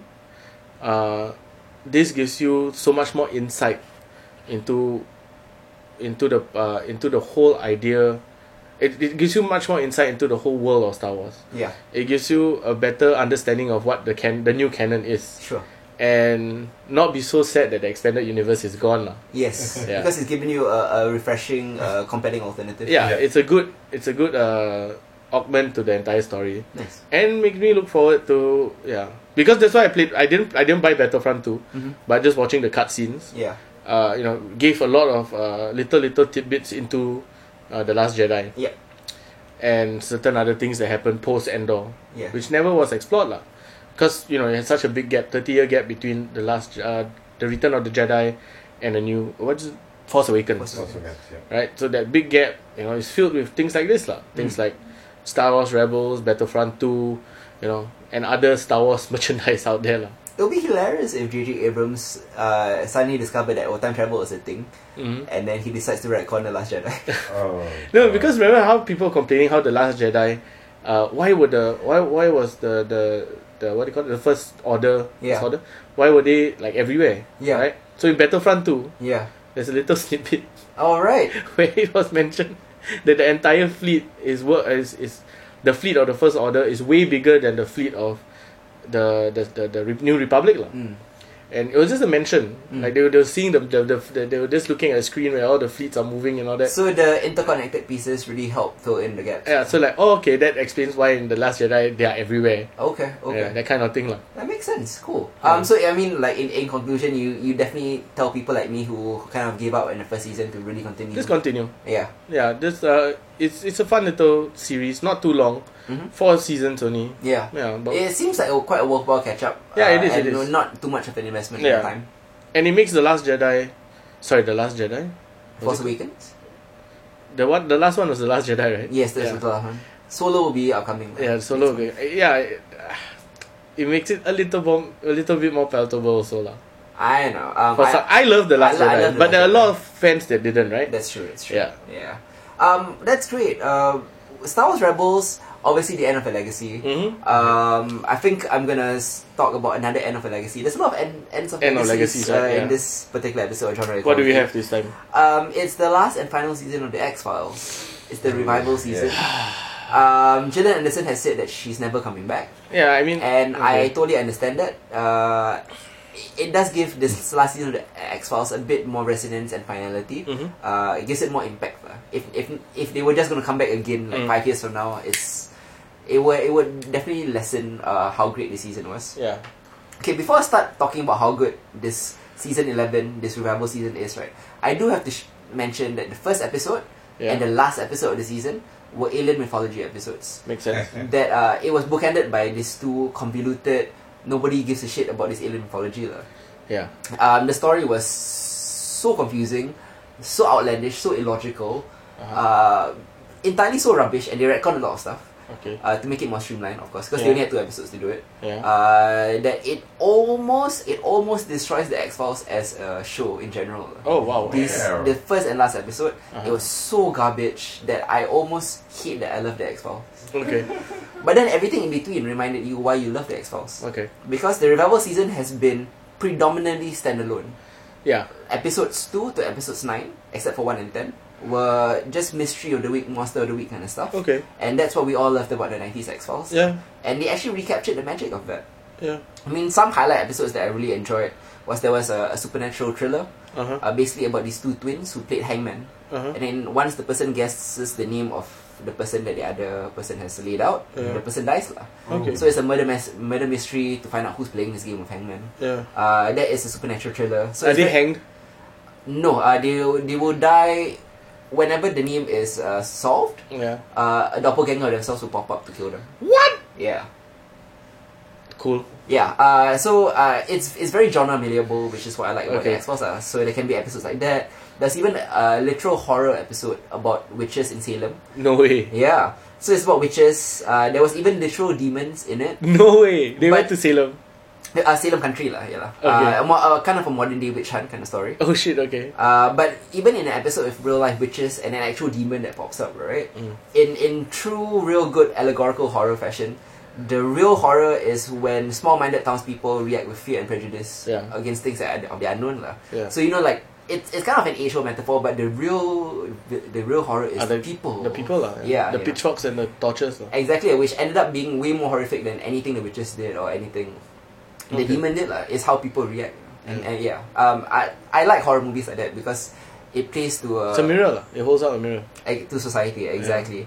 Um, there's an episode that both of you have seen also. Oh, Uh, that was the, that was my favorite. Yeah, it's called The Lost Art of Forehead Sweat. It's written by a legendary Exhaust uh, writer called Darren Morgan, who does a lot of satirical meta episodes. Uh, this is a satir- satirical meta episode about the Mandela effect Yeah. and Mm. about uh, kind of why the X Files might be obsolete in this post Trump fake news era, Yeah. and also a meta commentary about how the X Files in general has become obsolete. Yeah. Um, I thought it was really funny. They were poking fun at themselves at the same time being just a really fun. Uh, Redcon a few things as well. yeah, it reckoned a few things, so- but you don't know whether they were true. Yeah, exactly. Um, there, there was uh, pretty much the standout episode of the No, it, they did hint that was true because the last the director did look and like, yeah what are they doing with Charlie? yes exactly. Um, there was even a Monster of the Week episode that kind of uh, took on a variation of Mm. the Slenderman urban myth. Uh, it's, uh, it's I, I don't know whether you guys have seen Slenderman The or are- movie, are, familiar with Slenderman. I, I, the, urban- mythology. Yeah. Yeah. so so basically they kind of took on the Slenderman myth by creating a new monster lah. Okay. Uh, two girls went on a boat, then they stabbed each other, but they what the girls saw was a monster lah, the Slenderman myth. oh, okay. So it was just this monster of the week thing. Modern sekali investigate, and then it turns out that the monster of the week was their son. What? Yeah, the one that they gave up for adoption because he has Uh-huh. alien DNA, so his powers, so he can project fears onto other people. Oh So shit. that's why people have been killing each other. So it was a nice monster of the week story that kind of diverted into a mythology episode, the only mythology episode that I liked Okay. because it stopped being monster of the week uh, story halfway when suddenly the They department of realized the, it was. their son and then the Department of Defense showed up to try to arrest him and then they were instead protecting the monster instead of trying to arrest him. Uh, and it showcased a lot of uh, Gillian Anderson's acting Ah. because we kind of never really see her play a mother because Yeah. she didn't raise the child. Yeah. So you, it was amazing that she showed off a very different emotional side to Scully lah, which you don't get to see a lot. The more maternal side. Yeah. And although I've been kind of waxing lyrical about how they've recaptured 90s magic, Yeah. the my favorite episode was written by two brand new writers Oh, okay. two two female writers who used to be interns on the old X Files show. This is their first script ever, Mm-hmm. uh, and it's weird that the most forward-thinking, relevant episode of the X Files came from a bunch of newbies when all the veteran writers are writing episodes about, uh, oh, uh, remember this, remember that. Can't make sense on. Yeah, yeah. But um, this was an episode about a sentient, artificially intelligent sushi restaurant Oh, fucking love that. That, That uh, great episode. that basically has a vendetta against Mulder because Mulder he didn't tip. because he didn't tip. Yeah. Okay. Ah. So the sushi restaurant basically turns his life into a living hell, like cancelling his credit card, setting his house on fire, stuff like that. So it's basically him trying to defeat the sushi restaurant. yeah. Uh, and it's the only the only episode of the season where I it made me think, wow, there's more to the X Files than nostalgia. Yeah. Uh, they don't necessarily need to recapture horror episodes or thriller episodes or detective stories Mm. or, or monster stories. They can actually do something forward Oh, thinking Yeah. and it came from these two new writers lah. And it's it's so sad because it came to towards the end of the season. I'm like, wow, the Exorcist kind of has legs if they just give Did that lah. give new writers a Yeah. shot at this lah. because of how malleable the X Files are. Mm-hmm. Uh, one of my other favorite episodes, the second to last episode, it's the perfect finale for the show. Mm-hmm. It should have ended with that, but uh, unfortunately they had to end with the alien mythology season lah. Okay. Uh, it's it's a very very gory episode. I've never seen an episode of The X Files this gory, except for maybe the season four episode Home. You know the incestuous uh, Yeah. cabin Oh, yeah. monsters thing. That was scary. Yeah, uh, but this had a super inter- interesting twist on vampires. It's called Nothing Lasts Forever. Uh, it's basically Mulder and Scully confronting an old movie star from the forties, uh, who is Still alive. exactly. Uh, she's still young, still vibrant, Wow. but she uses medical technology. Uh, uh, basically, uh, blood transplants and organ transplants from unwilling victims. So like modern vampirism. ah. modern vampirism, uh, exactly. lah. But um, the story basically metaphorically is about this uh, old movie actress coming to terms with her own mortality Okay. and the fact that uh, she's obsolete in this modern day. lah. Once again, the Exhaust providing a meta commentary on itself. It also forces uh, Mulder and Scully to kind of address their own uh, their own age and the finiteness of their own story. lah. Mm. That the story is coming to an end, much like this old movie star who can who is still clinging on to their glory days Okay. uh, great stuff. Um, David Duchovny and Gillian Anderson's final scene, uh, which is like rife with history and chemistry and love. It, it provided me with the emotional closure I needed from the X Files, Mm-hmm. uh, something that was immediately undone by the actual finale. uh, so I guess if you skip the first and last episode, this was a great season of the X Files. Okay. If you were to add in the first and last episode, it would be a mediocre season of the X Files. Oh, Let's say you have to wow. average out the scores, right? Mm-hmm. 'Cause most of the episodes were 8 out of 10, 7 out of 10, 10 out of 10. Yeah. But the last episodes were 0 out of 10. I would even say minus 100 out of 10. Wow. Yeah. I need to watch Yeah. this. They they are so spectacularly bad that you might just want to watch it Yeah. for how How bad much, it is. how much of a shit show it is. Okay. yeah. Uh, we'll be moving on. Okay. And for those of you wondering why I used uh, John Williams' uh, Superman theme to introduce this episode, it's because, Because? it's the 80th anniversary of Superman this He's month. 80 years old. He's 80 years old. Can you imagine? Old motherfucker. Not only is it the 80th anniversary of Superman, it's also the 1000th issue of Action Comics, Nice. famously where Superman debuted. Debuted, yeah. So obviously, Action Comics 1000 and Mm-hmm. Mhm. Superman's 80th anniversary is going to coincide into this big uh, kind of collection, superstar collection of art- writers and authors and essayists Mm-hmm. and um, artists to kind of uh, do their own take on Superman. lah. Yeah. So various mini stories of Superman Yeah. in Action Comics 1000. So we thought, I mean, since we are genre equality Yeah. and Superman is the OG of Yeah. superheroes, I think that's quite indisputable. Yeah. Uh, let's talk a little bit about the legacy, symbolism, and impact on popular culture that Superman has had. Uh-huh. Um, he is, in my opinion, the greatest of 20th century myth making. Yes. Yeah. Uh, he is almost like the new Greek god. He's a m- new Hercules lah. Basically, I, I think Superman will be one of those things that a thousand years from now, people will look back at this as uh, one of the finest examples of uh, modern day myth making. Or I Mhm. guess historical myth making if you are talking a thousand years from now. Yeah. Um, I mean, Superman was obviously kind of a messianic figure. Yeah. Yeah. uh, but created by Jewish kids. So very allegorical there. um, the, he represented a lot of hope for the downtrodden. lah. Yeah. Um, I like the metaphor that he is an American immigrant, Mhm. quite literally an Mhm. illegal alien Yeah. who uh, had no past but came to America and decided, like, rather than dwell on what came before or the destruction of his homeworld, he's gonna do his best to try try to contribute to America To his- and- and to his make it better adopted society. homeworld. Yeah, exactly. Yeah. I, I mean, even little things, a lot of people don't like Superman because it's just not as relatable. But I like him because his real strength and power comes from his moral character, his It inherent does. goodness, his dedication to decency. Exactly. I mean, even the fact that Clark Kent is a reporter uh, just goes to show his dedication to finding out the truth, Yeah. truth, justice, and uh, the ideali- idealism of the American way. lah. Um, like I mentioned, Batman is, I guess, more beloved in the modern day Yeah. Yeah. because he's relatable, he represents the duality of humanity in times of fear and crisis. But um, Superman I like represents. that he's billionaire. yeah, yeah. yeah. That's Uh, relatable. I'm gonna I'm gonna point that out act- Yeah. actually. Um, Superman represents all we can be, lah, our best selves, an ideal that we can strive towards. Mm-hmm. And even uh, a lot of people have mixed feelings about Justice League, but one of my favorite scenes in Justice League wa- was Batman pointing out that Superman is more human than he, he ever He was. ever will be. Yep. yeah. Uh, Superman works for a living. Yeah, he He does. earns a wage. He's a He- working class he- hero. He grew up doing chores on a farm. You know? Yeah. Batman was just this uh, kind of spoiled kid who kind of never got over his parents' death Yeah. and dresses up as a bat. yeah. I mean, uh, su- su- Superman has love, he has a marriage, he has a job, Yep. uh, he takes care of his parents. I mean, so- sorry, Batman. no offense. I- No offense. Uh, but yeah, like he, he is just way more human of character than Batman ever was. lah. Mm. And I, that's why I always found it weird that people found Batman more relatable. Um, is it weird that do you, do, you, do you think that's weird? And why do you think that why why does Superman resonate to you both? Well, okay. It's again.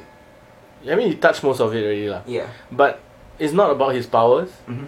and it's not about how strong he is, or um, you know, it's more about what he represents. Mhm. That hope, Yeah. that Symbolism. idea, yeah, that idea that don't worry, Superman is here, things or will that, get or better. that we can be better. yeah. Yeah, um, that he is so close to perfection yeah. that we have no choice but to kind of love him, lah. No, but at the same You know? time, also he has the the people have the idea that he's he is perfect. Yeah, But when he does inevitably fail, it weighs heavily on him. And and Yeah, many, yeah. many of the best stories have been about it's his about him. failures. Yeah, exactly. The fact that he wasn't there when people expect him. Exactly, To be there. yeah. Um, Superman represents the golden age of superheroes, Um, I, I, would- I would say so lah. right? Yeah, He is the he is the he is the template that other superheroes I built upon. are built you upon. cannot subvert the superhero genre without Superman. Yeah. So a lot of a lot of the characters that we now know and love, the anti-heroes of modern day, like You the can Punisher. trace it all back to Superman. Yeah, but they will have nothing to subvert if not for Yeah, Superman. exactly. Superman was the thing. The thing, yeah. Yeah. Uh, what about you, Isa? What do you love about Superman? I feel that um, this whole idea that someone can come from elsewhere Yeah. and come from nothing and have and bring hope Hmm. is the central idea of what Superman is, and I, and given that in his original conceptualization as the Ubermensch, right? He was Yes. supposed to be a villain, Yeah. and how that was was flipped in the conceptualization of Superman, and now has become what he has become, uh, save for what Snyder's done. Uh, it, I think is a is a big part of of what I like about Superman. I think that um, like for example, Death of Superman, which is one of kind of like the most important like story arc they've ever explored. Like uh, the void that he leaves, right, is both tangible, Yeah. not just to the superhero community in the DC universe, to- but to, the every man. the the psyche and morale of uh, of the human race. Exactly. I mean, even losing readers, that become of hope. ah. yeah, even Yeah. the readers, you know, how down we felt when we saw Superman die. Yeah, I- Exactly. I, I, still remember like when that came out. I was like, what?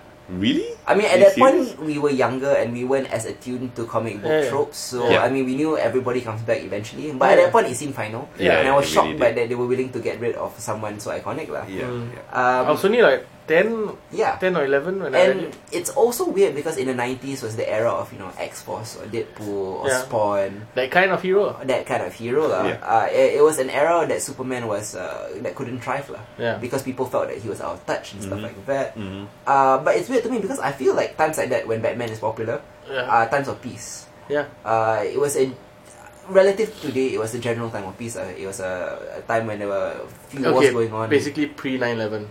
yeah, let's just say pre 9-11. Yeah. But in in times as dark as these, you know, like Mm. Superman becomes more popular because he represents what the a light at the end of the tunnel. Yeah. He represents hope, lah. And um, that's what I love most about Superman. When I think of Superman, I think of uh, Christopher Reeve Superman, you know, Richard Donner Superman. Yep. Mm. You can you will believe a man can fly, and and that movie still holds up as one of the best, if not the best superhero movie ever made, lah. It Just, was, be- just yeah. because of its uh, classical filmmaking at its best. lah. Yeah. Uh, when I think of modern Superman, um, guys like um, Henry Cavill or Mhm. Brendan Roof, they've never been able to recapture That kind of. the the inherent decency and goodness that Christopher Reeves brought to Superman. lah. Yeah. Uh, that's what I like. Um, I think the closest that we have come is actually, to be honest, Supergirl Yeah. uh, Cara Danvers in the CW show Yeah. is is probably the closest that you can get to uh, mimicking Superman's uh, impact on the world, Yeah. uh, and that's what Supergirl represents on the CW show, It does. and that's what I love most about it. lah. What are your um, favorite Superman stories? What's yours? Uh, You start first. I'll start first. Okay, okay. Um, so you can kind of tell thematically about what I love about Superman is that I like his inherent goodness. I like that he doesn't uh, kowtow to like trendy stuff lah, like let's be an anti-hero, let's carry Yeah, a yeah, gun yeah. and shoot people in the head. Yeah. Um, so my favorite story from Superman is something called "What's So Funny About Truth, Justice, and American Way." Uh huh. It's uh, written by Joe Kelly and it was uh, Action Comics 775. Uh, basically, the story is about a new uh, anti hero group called the Elite. Okay. Uh, no reference to Bullet Club. uh, this Elite is basically X Force, lah. Or it's Mm. basically a Garth Ennis, uh, a Garth Ennis type, type of group Okay. where Superman has become irrelevant and they come in and they just kill villains. Okay. Yeah, uh, and the story is about how Superman convinces the world and convinces them that this is not the way to go. Uh, basically, is is it? It's about retaining your humanity, lah. And there's no point saving humanity Mm. if you lose w- the essence of what makes you good. Yeah. Uh, you might as well just die, lah. There's no Okay. point of survival in that case, lah. Coming Uh, from a non-human. Correct, correct. Um, the the story was kind of largely conceived as a response towards the popularity of Wildstorm, Mm. um, specifically the authority lah, is, Mm. is, is what we're talking about. Uh, it's deliberately provocative and it explored the moral responsibility of human beings powerful enough to overturn tyrannical regimes. lah. okay. Uh, and I love that it subverts something that is subversive in itself. Because the authority Yeah. subverts the Superman thing. And this Superman story subverts the authority instead Yeah. uh, I, I really love that like it, it it's kind of um the anti Mark Miller, anti Yeah. Warren Ellis, anti Garth Ennis kind of vibe. Yeah. Uh, although I love all of their takes on Superman as well and Yep. all the subsequent stories. Uh, this kind of brought home to me in a time in the nineties some more. Yeah. In a time when Superman was unpopular, why Superman was necessary. Uh, all the more so in a time of darkness. Yep. Uh, what about you, Isa? Um, my favorite Superman story is All Star Superman. So, uh, created by Grant Morrison. Yeah. So, like, um, I was I was just reading up uh, in approach to this because it's uh, it was a what like a twelve issue arc. Yeah. So it was a 12 issue arc, and Morrison basically said, you know, like he was tired of redoing origin stories and he wanted something for that time at least, right? To, to kind of update and rehaul and refit. And uh, what All Star Superman is essentially about is that uh, while trying to save scientists from the, the project uh, lab uh, that Luther Lex Luthor has sabotaged, he becomes hyper irradiated, which makes him incredibly and unimaginably more powerful than he has ever been. But at the same time, his body can't handle it. So Superman is dying slowly. He kind of Right. has a radiation cancer. Yeah, he has radiation cancer, uh, which which is kind of interesting that like uh, because he is now so powerful, he's um, uh, able to do so many more things that he like even Superman couldn't do before Yes. you know, and he pulls off these impossible feats, but all um, with the knowledge that he is slowly dying, uh, known only to himself and to Luther, Yeah. right at this point in time. Um, the whole story. Okay, what's interesting about the story is this this idea that he creates a serum that allows him to share his power with Lois Lane, right?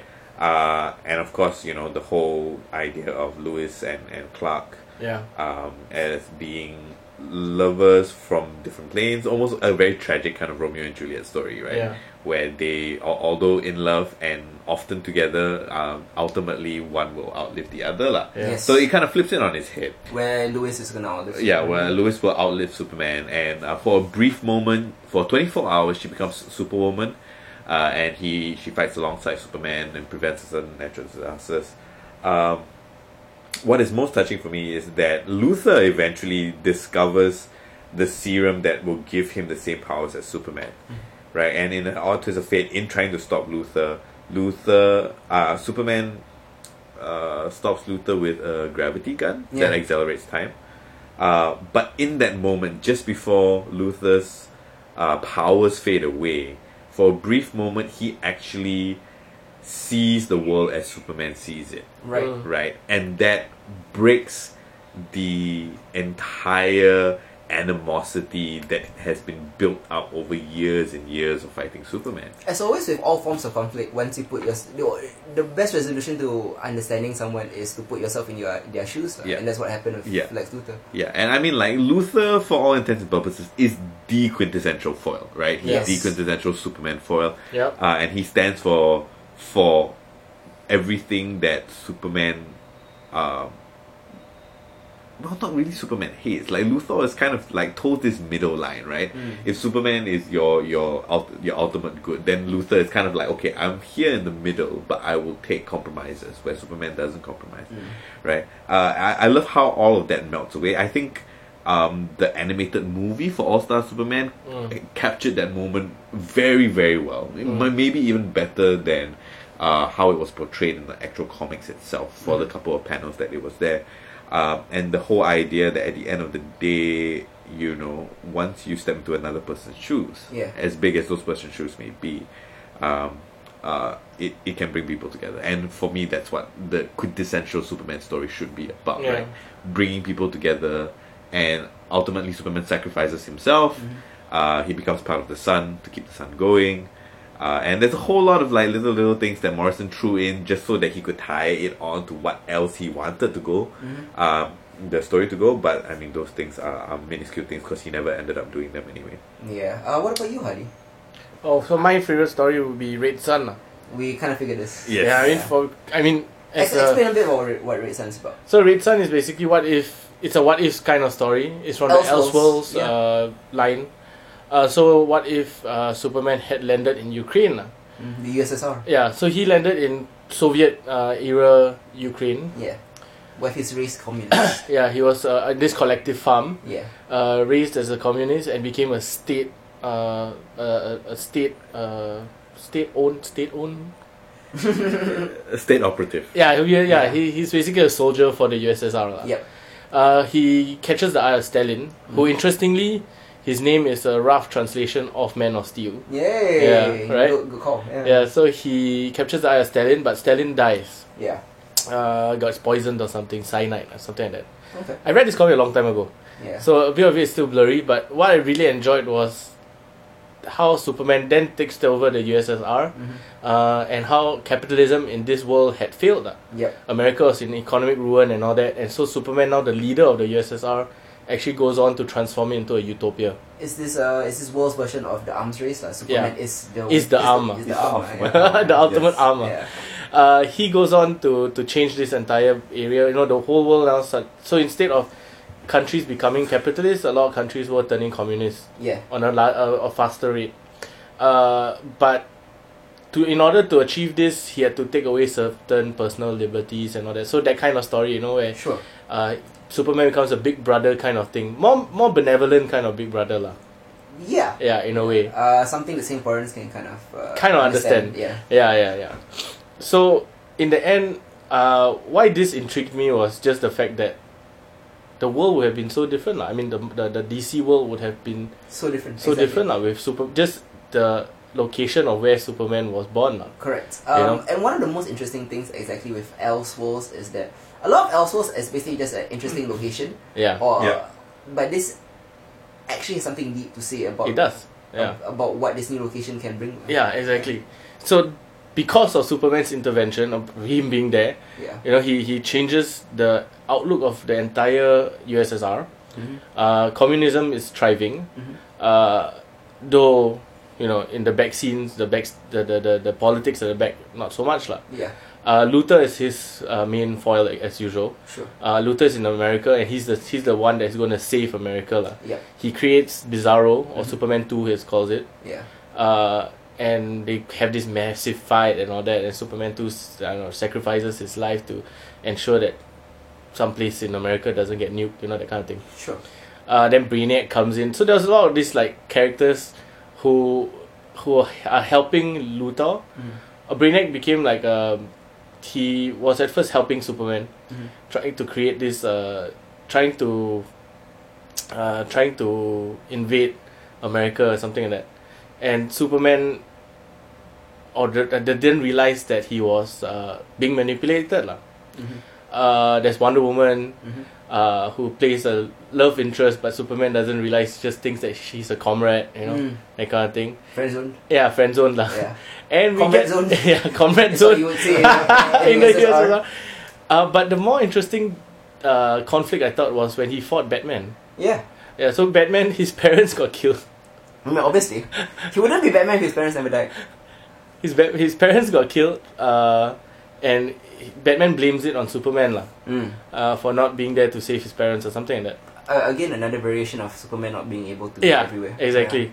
So he goes on to this, uh, and he sees Superman for the danger that he is lah. That as the real Batman, I mean, the, Correct. the main universe also sees it, right? Yeah, to me, the, this whole storyline with Batman here is just a more poetic version of what Zack Snyder was trying to do. Yeah. yeah. Yeah.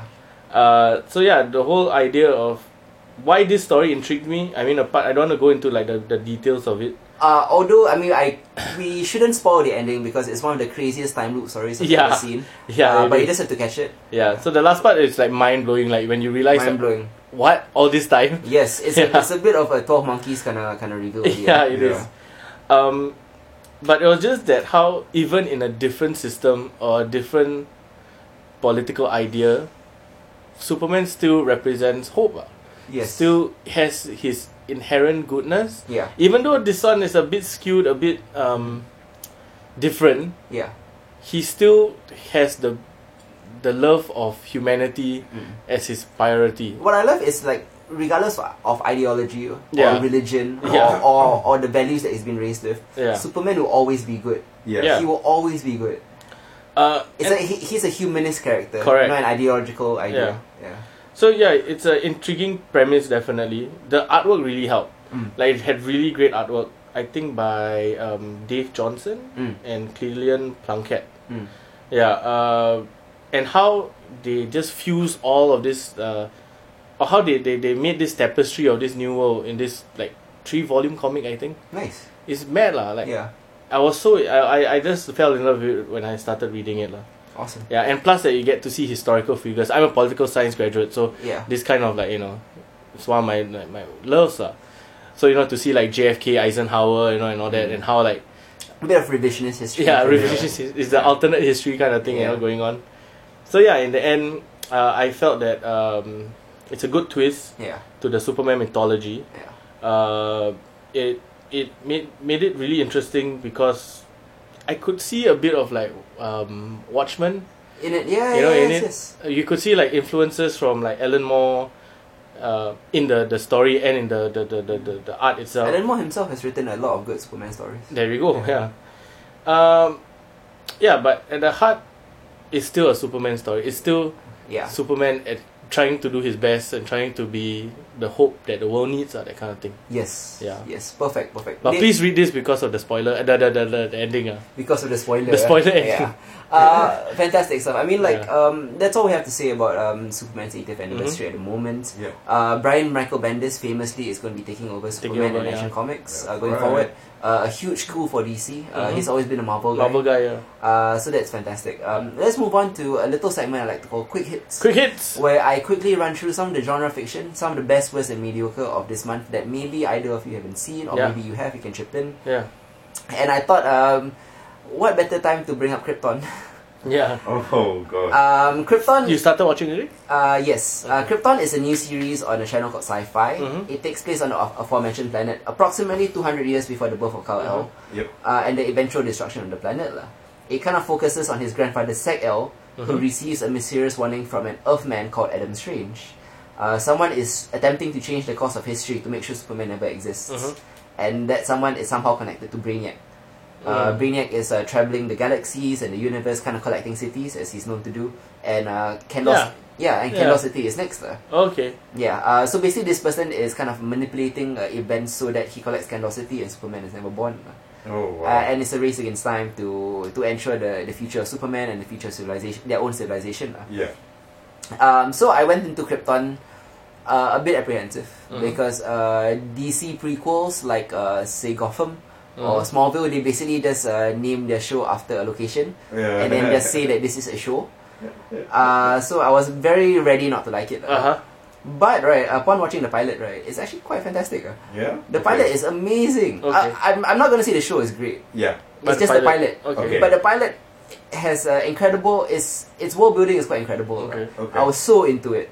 Um, admittedly, I'm just gonna warn again. It might be a shit show in the end, But for now, it's good. lah. but the pilot was quite good. Well, Okay. we'll give it a chance. We'll give it a shot. Yeah, um, I was pleasantly surprised. Um, uh, they did a good job of getting me hooked. Uh, the shadow of Superman looms large, obviously, but it isn't his story at all. It's about a planet, its politics, its culture, its people, uh, and that's that's what really uh, hooked me onto it. The expansion of Kryptonian society is fantastic because we've only ever seen the elites of the military or the science guild before. Yep. But what about the poor people, or the working class, or the Yeah. ones that work in the factories? You know, uh, what are the the class is uh, a lot of the stories about class warfare also the poor versus the rich, the haves versus the have-nots. Um, everything is presented, uh, everything presented from the characters to the political intrigue, to the family dynamics of uh, the L, the House of L, Mm-hmm. uh, to the traditions, to even the love stories or the love triangles were all very compelling. lah. So they built really really good characters In one episode. in one episode. Yeah. What the hell? Uh, what I liked most about the plotline was this kind of uh, religious revolution, kind of taking over Krypton, Yeah. a bit like the Iranian Revolution, sort of. Uh, this uh, this kind of uh, extremist row followers Yeah. who kind of took over everything and uh, discarded science. Uh, Sig Sig Ill's own uh, grandfather, a scientist, was executed for his uh, heretical scientific findings. uh. Basically, he found out that there were other beings in the universe that were intelligent, so that's her- heretical. uh, And then he Okay. found out about Brainiac coming to them. Nobody believed him, and he was executed for it. uh. A bit, a bit like Copernicus, you know. and- Yeah, yeah, yeah. His warnings were not heeded. Uh. Correct, correct. Uh, Sig Hell himself has to deal with his lowly Wait, station. his name is CL. uh, Sek Sek L. Yeah, I think it's Sig L. Uh, Sek Sek. I Ah. was like, CL? Yeah, What? that's a, that's a different Elseworld story. about Krypton. but it is a, a bit of a uh, fascist milis- mi- militaristic society that is quite reminiscent of Nazi Germany, to be honest. Yeah, okay. Uh, but anyways, um, Sec, Sec L Mhm. has to cope with his lowly station in life because House of L is stripped of his rank and power Mm-hmm. after his grandfather was uh, was executed lah. And then at the end of the pilot, even his own parents, his mother and father, were executed in front of him. Okay. So that gives a lot of narrative drive to to Mm. the show. Uh, it- so it's up to him to figure out Brainiac's plans with the help of uh, Adam Strange, who Mhm. is a time traveler from Earth. Uh, plus, there's also the larger story of how Superman comes to be. And eventually, after the season one threat of Brainiac is That is done, right? I mean, the larger story is Zack El knowing what's going to happen to his planet has to let it happen for the good of the galaxy for Superman to be born. You know, and, Mm. and it's k- kind of a tough pill to swallow for this character, lah, although we only need him as a teen at this moment. Uh, plus, intriguingly, his girlfriend and pilot, uh, played by Georgina. Shit, I forgot her name. It's Uh, okay. But she's the girl from Hang the DJ. Uh-huh. Uh, Oh, Ah, in the okay, Black okay. Mirror Right, episode, right. Uh, and she also plays Barbara from an Electric Dreams episode called Impossible Planet. Uh-huh. mm, So she's uh, like pretty much sci-fi anthology royalty. Yeah. this particular girl, she plays uh, his girlfriend, uh, who intriguingly has the surname Zod. So that's probably going to be complicated. Whoa. Damn. Complicated maximum. Yes, yes. Uh, so it's, it's all very intriguing. Mm. Um, I'm I'm gonna say give the show a chance. The pilot was a strong eight out of ten, but the Okay. show itself might might falter afterwards. We'll see what they do with it lah. Uh, let's move on to a show called Counterpart. This is yeah, my- this one. What's this about? This I- is this is my favorite show uh, of mm, I would say 2018 Uh-huh. and or at least my favorite genre show of 2018. like, Hmm. Mm. Let's just say uh, thi- this this is a spycraft show. Okay. It's it's wonderfully enigmatic. It's a Kafka-esque espionage thriller that evokes the Cold War, Mm-hmm. but with very different stakes. lah. It's a spy drama about diplomatic relations between alternate universes. Wait, what? Yeah. So some How long? How how far into it is it? Uh, this the first season will wrap up next week with the finale, but I've seen Ooh. most of the first season. I lah. want to am, watch this okay. now. and and I love it. Um, so what happens is thirty something years ago, Uh huh. there was an unexplained incident Uh huh. uh, that um, led our universe to being duplicated. So everything before that happened, both universes has the same history. But after that happened, uh, after du- duplication, mi- minuscule changes happen lah Yeah, lah, yeah. lah. between universes, and then these minuscule changes have ripple effects. Mm. So after thirty years, the worlds are, are vastly Not very different different, lah, with yeah. different politics and different societies and stuff like that. lah. Uh, the timeline grows more and more, more, more and more disparate. lah. From big things like, we'll just call it Earth 2, lah. we'll use the DC term. Mm. lah. Like, for example, in Earth 2, there was a plague that wipes out 20% of the population. Brain of one.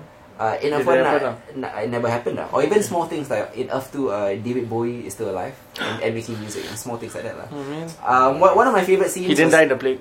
he didn't die. Yeah, he didn't die in plague. David Bowie. um, so what, one of my favorite scenes actually is just a little small scene. Mm.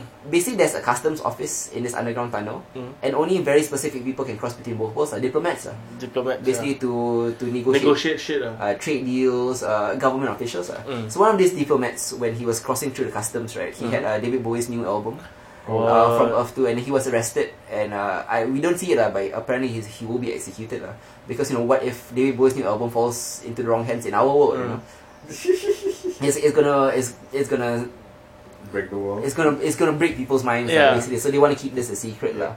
uh, so the crossing is this underground bunker in Berlin and it's top secret Must be Berlin, uh. huh? yeah it must be Berlin uh, cause you know uh, Yeah lah. Cold War illusions Yeah, lah. lah, yeah, lah. it's cool but it's also very mundane because it's just like another customs office if you've ever been to a bus terminal or an airport terminal yeah, yeah, yeah. it's, like that. uh. ah? lah. It's exact. It's just like that. It, it's it's so mundane. And I love it, lah. And only approved di- diplomats can cross over. So sometimes they have trade deals. Like for example, right? Um, let's say Earth One has found an untapped reserve of oil. Mm. Uh, then they can trade the GPS coordinates. Mm. And Earth Two has uh, found the cure for AIDS, for example. And then they can And then and then they can they can trade over. lah. Okay, okay. Yeah, stuff like that. So it's intriguing, lah. But underneath the diplomatic relations, there's Yeah. also the spy games going on between both worlds, lah. Ooh. And the spy games is what I love about it, lah. because it's uh, it's actually more like the Americans than it is anything else. Because it Okay. really it really focuses on the Which s you really like. yeah it, re- it really focuses on the spy craft. lah. Mm. Like um, I mean even like small things like for example when a spy rummages through a closet or rummages through a drawer, Yeah, yeah, yeah. they always have a Polaroid with them so they can take a picture of it before so Yeah. they can put everything back together. Yep. Or little things like Yeah. that, or just the little clues, or like things like date drops, Yeah. uh, coded messages on the phone. Yeah. It's very, very old school spy stuff. I lah. like it. Yeah. Uh, it's a very complex story, but uh, it becomes more linear towards the end. You start I mean, once you start figuring it out, it will blow your mind. Oh shit. Okay.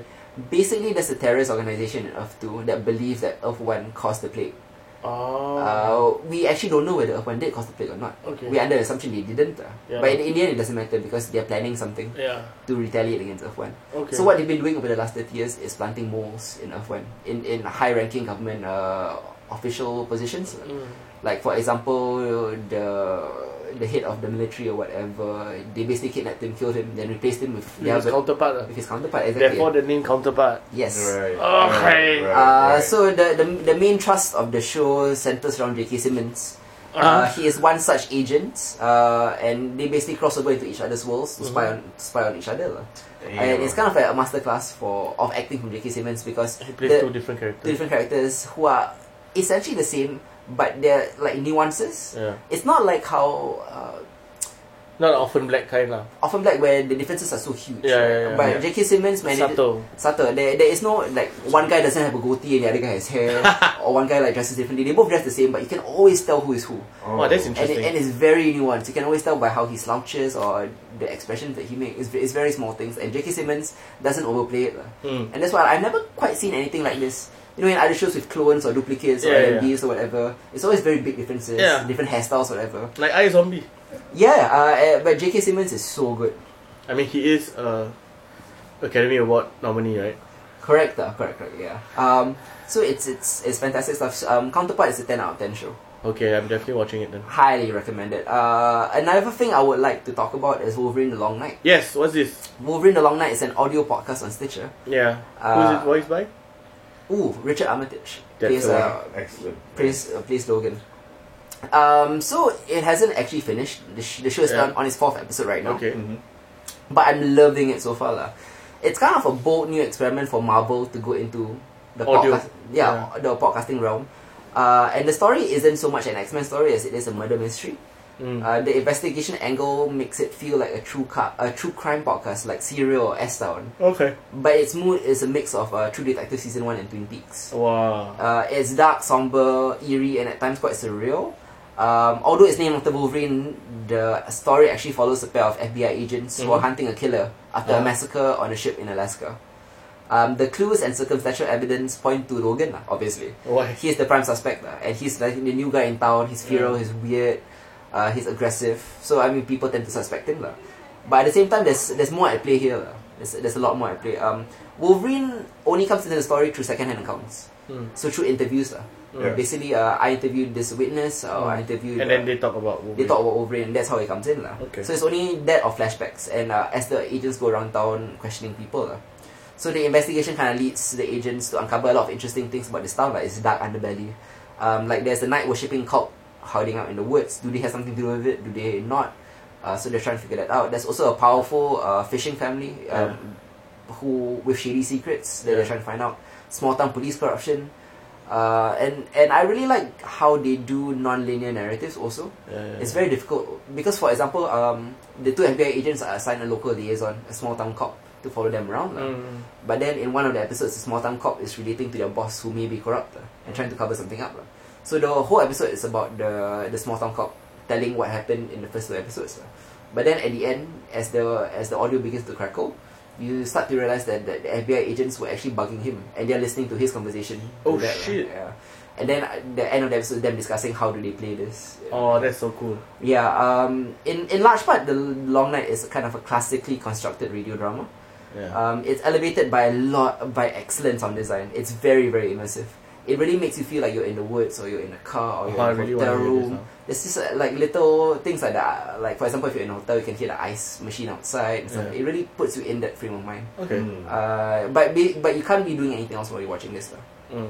because uh, you need to you need to let the imagery and the words and, Immerse your- and the vocabulary okay. like got into lah. Uh, so you can't be like um, uh, I don't know doing your uh, you can do stuff like doing your laundry or stuff like that mindless stuff, but you can't be uh, you know checking Facebook or anything. Yeah, like that. yeah, yeah, okay. So basically, just like sit, if you have a long bus ride, This should be it. lah. uh, yeah, um, Is it on Spotify it's on Stitcher. or Stitcher? Yeah, um, it, it really leans, uh, it, it leans deftly into natural atmospherics, kind of like you know, like letting the wind and the wilderness do a good deal of scene setting, shall we say? Okay. Uh, plus, it's a supremely competent direction by Brandon Baker and Chloe Presinos. Uh-huh. Uh, really puts you in the location without seeing it. Okay. Uh, I myself, I, all three of us, we didn't grow up in the era of radio dramas, We but I'm didn't. starting to appreciate how difficult it is to construct something that is immersive. Yeah. With uh, just sound. With just sound, eh, exactly. lah. Um, the scenes move breezily, the listeners are kept effectively grounded, Uh-huh. and the action is uh, excellently, communi- excellently communicated with good vocabulary. Okay. Uh, all that I want in a radio drama. This is a 8 out of 10 for me. Nice. Sweet. We'll definitely catch it. Yes. Uh, the next thing I want to talk uh, about is a. Well, actually, the last thing on Quick Hits is a zombie movie called The Cure. Uh huh. Uh, Uh, it's, this is intriguing because it's a political thriller, more of a political allegory than a zombie movie. lah. Okay. Like all good zom- zombie movies, well, I, at least like the ones that I've seen, like the Romero stuff, they deal with politics allegorically. But The Cure chooses to tackle its issues directly. Mm. It's set in Ireland, and um, this is David Friend's uh, directorial debut. It deals with the reintegration of cured zombies into society. Mm. Um, after this is post post apocalyptic, Yeah, yeah, after the yeah. outbreak already, uh, so somebody's developed a cure.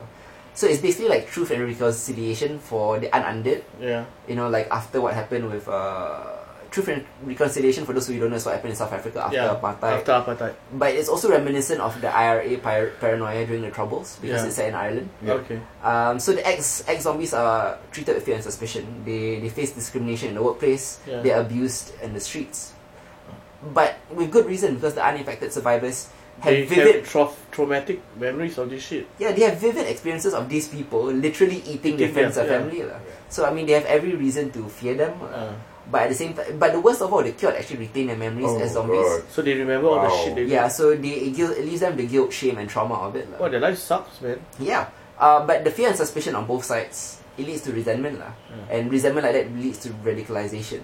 Mm. Uh, So the idea of this story is actually a terrorist story. It's about zombies trying to strike back, fi- fighting for their rights lah, Uh, in a post-post zombie world. lah. I kind of like this now. Yeah. Host of the world. Um, the film's idea, the film's ideas are incredibly smart. The mood is like nervy and tense, more like a political thriller than a zombie movie. Uh. And the acting is top notch. Ellen Page in particular is quite remarkable. lah. Oh, she and zombies always go together. Uh, yeah.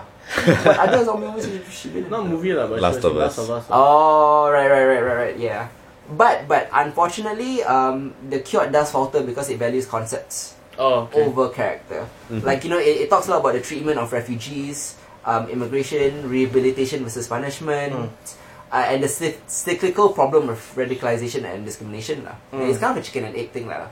They're radicalized because they're discriminated against, but once they turn radicals, they'll be discriminated Yeah, against they- even yeah. more. more. So- Yeah. No matter what, it's a vicious cycle of unending violence. Correct, like, it's, it, it's very grounded in the real world like that. lah. Hmm. Mm. But its characters are just kind of mouthpieces for ideas and Right. they're undeveloped as characters in general. That's Uh-huh. the issue. That's the issue. Because at the end of it, it turns into a zombie movie. lah. Oh, I mean, in the end, like, it becomes uh, it becomes it's action oriented and it's horror oriented in its climax. okay. But once it comes to life and death situations like that, when it's just pure mayhem, no more metaphor, just mayhem, Mhm. Mm-hmm. you need to care about whether these characters survive or not. Mm. Yeah. And in the third climax, you will find right that you don't care about any of them. Mm. That's sad. Oh. Yeah. So it, it's a very smart film that's just like kind of it, it comes too wrapped up in his ideas to do everything else that's necessary for storytelling. Huh. It feels more like an essay Yeah. Yeah. Okay. than a Okay. movie. So I mean I, I I liked it overall. It's it's like a six out of ten, it's a pass. Okay. I I love the ideas. Yeah. I hated the characterizations. Okay. Well I can't hate zero characterizations though. Yeah, like, I hate that there was no characterization. Okay. Yeah. Um, so that was it for quick hits. Uh, let's talk about some movies uh, that that you all watch. yeah that, that we've seen. Um, let's talk about the ad- the newest adaptation of Tomb Raider. No, Oh. no, we're not talking about the Angelina Jolie one. We're talking about Alicia Vikander's uh, new version of Tomb Raider. Yeah. Jeez. Uh, myself and Isa. Isa have seen it. So, uh, what do you think of the new Tomb Raider, Isa? Uh, I thought it was a decent movie. Mhm. Uh, overall, uh, I thought it it it kind of tried its best, right, to pay homage to like this entire Tomb Raider legacy. Mm. Yeah. Uh, I do like the the fact that it uh, kept closely. You know, there were a lot of like camera things that they did, and all, which really, really felt very reminiscent of the rise of the Tomb Raider, Mm-hmm. uh, which The new uh, game, the yeah, reboot, the right? the reboot, the rebooted game, which I really loved, and I Yeah. played a, a number of times. I Mm. it, that that was one of the. Uh, the games that kind of heralded the new era for for um you know genre uh, the Tomb Raider kind of like genre of Okay. game Mm-hmm. The action adventure. the action adventure thing. Yeah, Yeah. and I, I, I really did like that. But that being said, the bar for Video game movies is very low. extremely low, Yeah. So this is a good video game movie lah. and this is a decent movie, but, But it is the best, The best video game video ever game made. movie ever made. So um, you have to uh, kind of qualify that statement, the best ever video game movie, by understanding how low the bar is. Yeah, you It's a have to. decent movie lah. Yeah. Tomb Raider, which eh, like you say, okay movie like by default, is the best video game movie Yeah. ever. What I personally loved about this was that it it's a game. Uh, eh, sorry, it's a movie that it's made for the game faithfuls. Yeah, Mm. that is. It yes, wouldn't it it, is. wouldn't function or you wouldn't enjoy it if you haven't played Tomb Raider or don't understand its legacy or its yes, gameplay. for sure. It only works if you've played Tomb Raider. Yeah, Um, people watching it who haven't played Tomb Raider would just think it's a passable action movie. yeah, Average exactly. lah. But people who watch Tomb Raider will appreciate uh, sorry, who played Tomb Raider will appreciate it more.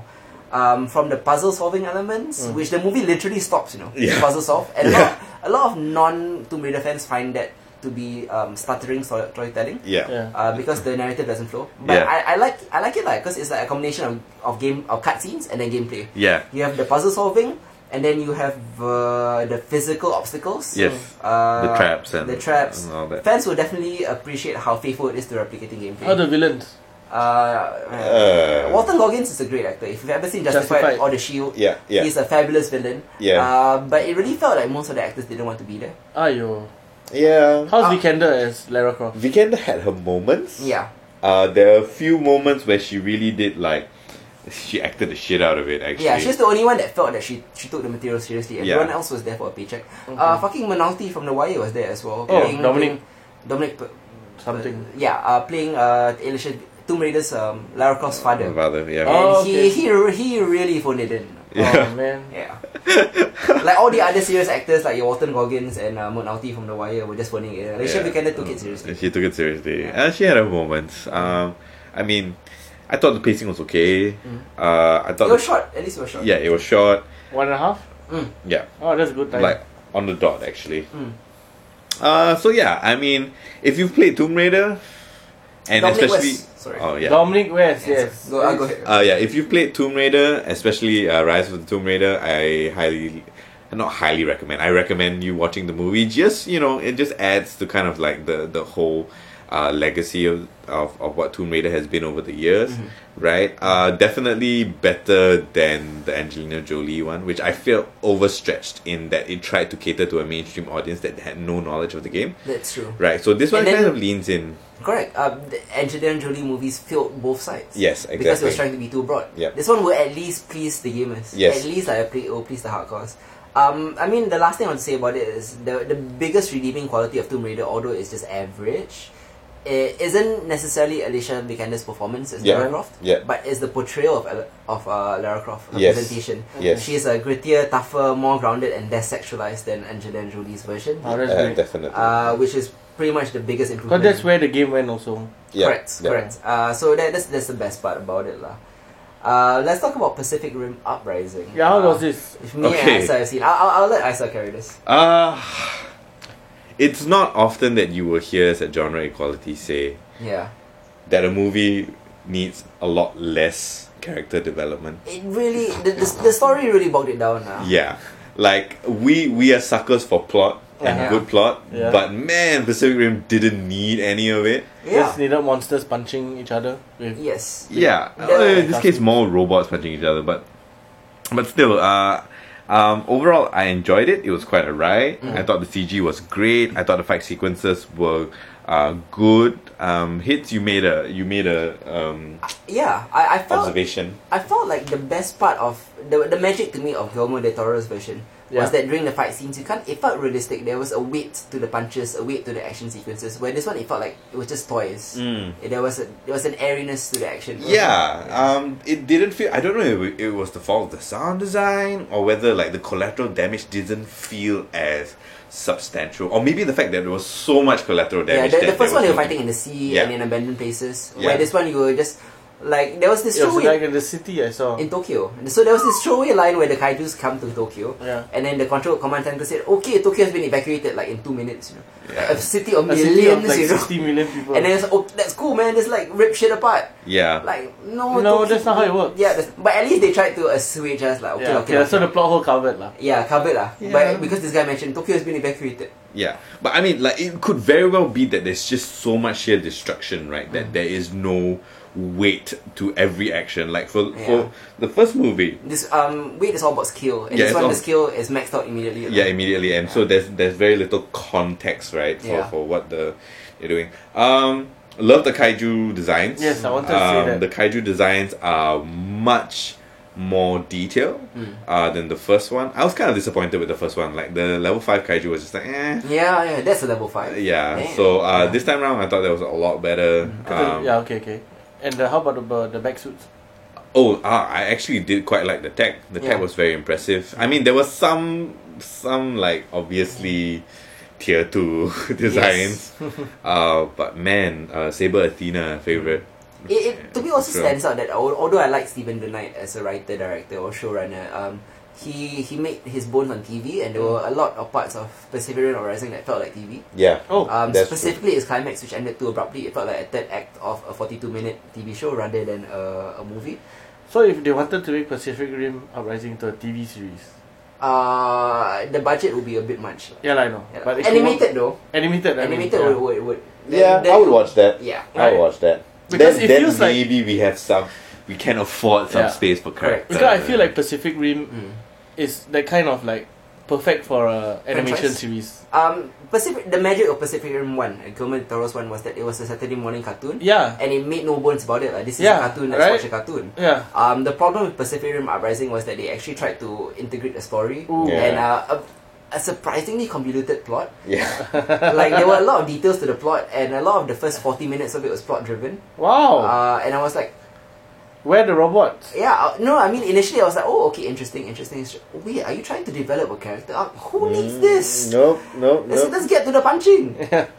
That's So the, it- the point of the movie. Yeah, it's the first time I've ever rebelled against. Oh my god, you're developing a character. arc." No, this is this is not what made made the first movie magical. I think there was this point in time where the major plot twist of the movie comes out, right? And Yeah. Heath and I look at each other and we're just like, oh my god. Yeah, yeah. Just get to I, the I, fighting. I, I did kind of enjoy that they they subverted expectations and then Yeah. the, the villain of Pacific Rim Uprising was a human yeah. rather than a kaiju. Okay, yeah. Uh, so at least it's a bit different. Like it differentiates itself that way. I mean, I saw the, the trailer. There were like robots fighting robots. correct, correct, correct. Uh, it was basically some of the the systems have been taken over. lah. Hmm. Mm. Ah. So, so there Like were- the virus.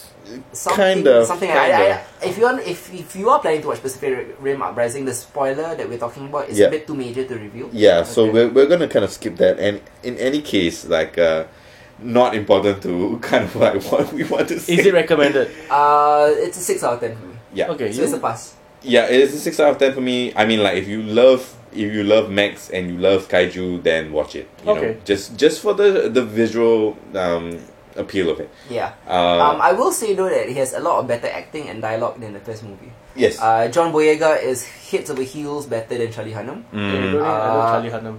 I mean, No, lah, but he's not. Yeah, yeah, yeah. I get it. yeah, uh, John Boyega is just more charismatic. He is lah. He is lah. Uh, it's just a bit weird that uh, Pentecost, I guess Idris Elba, Yeah. um, never once in the first movie mentioned, he had Mentioned a his son. son. Yeah. Her adult son. Yeah, I adopt, he adopted, you know, the fucking Asian child. Yeah, he and then did. he had this other, like, black, a little black kid, you know, that he just never acknowledged at all. Yeah. The- I think he's He trying was to. an absent black father. Dude, I think he was trying to run away from the from the checks, you know. From Oh my the- from, God. the, from the child support. He Yeah. went to another fucking dimension to run away from the child support. Oh my god, he's a oh, he's an absent black father. Yes! Yeah. You will Uh, cancel the apocalypse to avoid child support. To- yeah. Uh, that, that was weird, lah. but uh, I think acting and dialogue or in It, wa- it was not bad. generally better yeah, than the first one. generally better. Okay. It was it was refreshing to hear Bodega in his, his native uh, accent. Um, Mm. he wasn't playing Finn, which is what I like. Yeah. He's very different Yeah, from it Finn. was So very his different from English, Finn. His English accent was strong lah. Yeah, Yeah. yeah.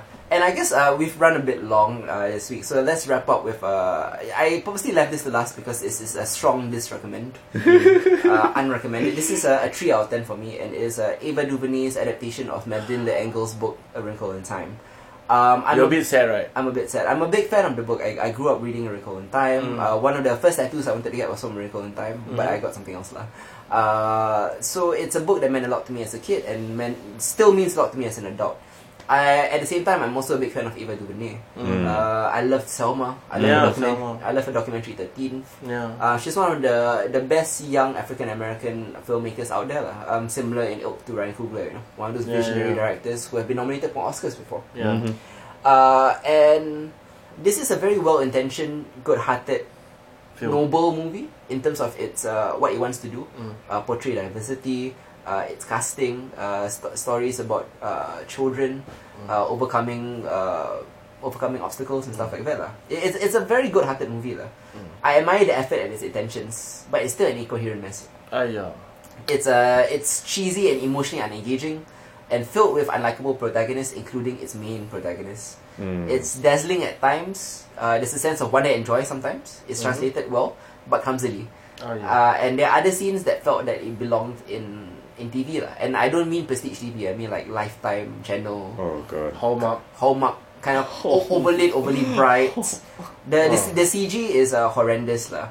And uh, speaking of giant kaiju's, uh, Oprah appears as a giant kaiju here. Oh. She's this uh, th- thousand foot, thousand foot tall god, Oprah. Uh, it's quite striking to look at lah. Okay. So there's an Oprah kaiju in here. uh, Storm Reed, who plays the main protagonist, is not bad. Mm-hmm. Uh, her journey from awkwardness to self-discovery is, is kind of touching. Mm. Uh, but the person who plays her brother, um, I'm not even gonna dignify this by saying her name. You're like the worst actor I've ever seen. What? Serious? yeah, the, the guy that plays her brother. I mean, like the character is purposely unlikable. I understand the writing of it, lah. Why is the acting that was The bad? acting is so I bad. know. He is lit. He shouldn't. You. I'm sorry. I'm, I, I know you're really young. Like you're in your pre-teens and stuff. You may you may get better as you grow older, lah. But as of now, lah, like maybe go back to school lah. and, and find and find something that you're really talented in. So mean. because no, you really have no future in acting, bro. Okay, I have to watch this now. if because of this, this recommend, I'm gonna watch A Wrinkle in Time. this is a three out of ten. There are, there are some redeeming factors in it, uh, Mm. but you may want to watch it for how bad it is. Like, es- Okay. Oh. Especially this particular actor I'm talking about, Storm Reed's brother, the, the main character's brother, Mm. worst actor ever. Hands down. Hands down. Okay. Charlie Charlie Hunnam is like Al Pacino next to him. Like like prime Godfather Al Pacino is Charlie Hunnam next to this kid.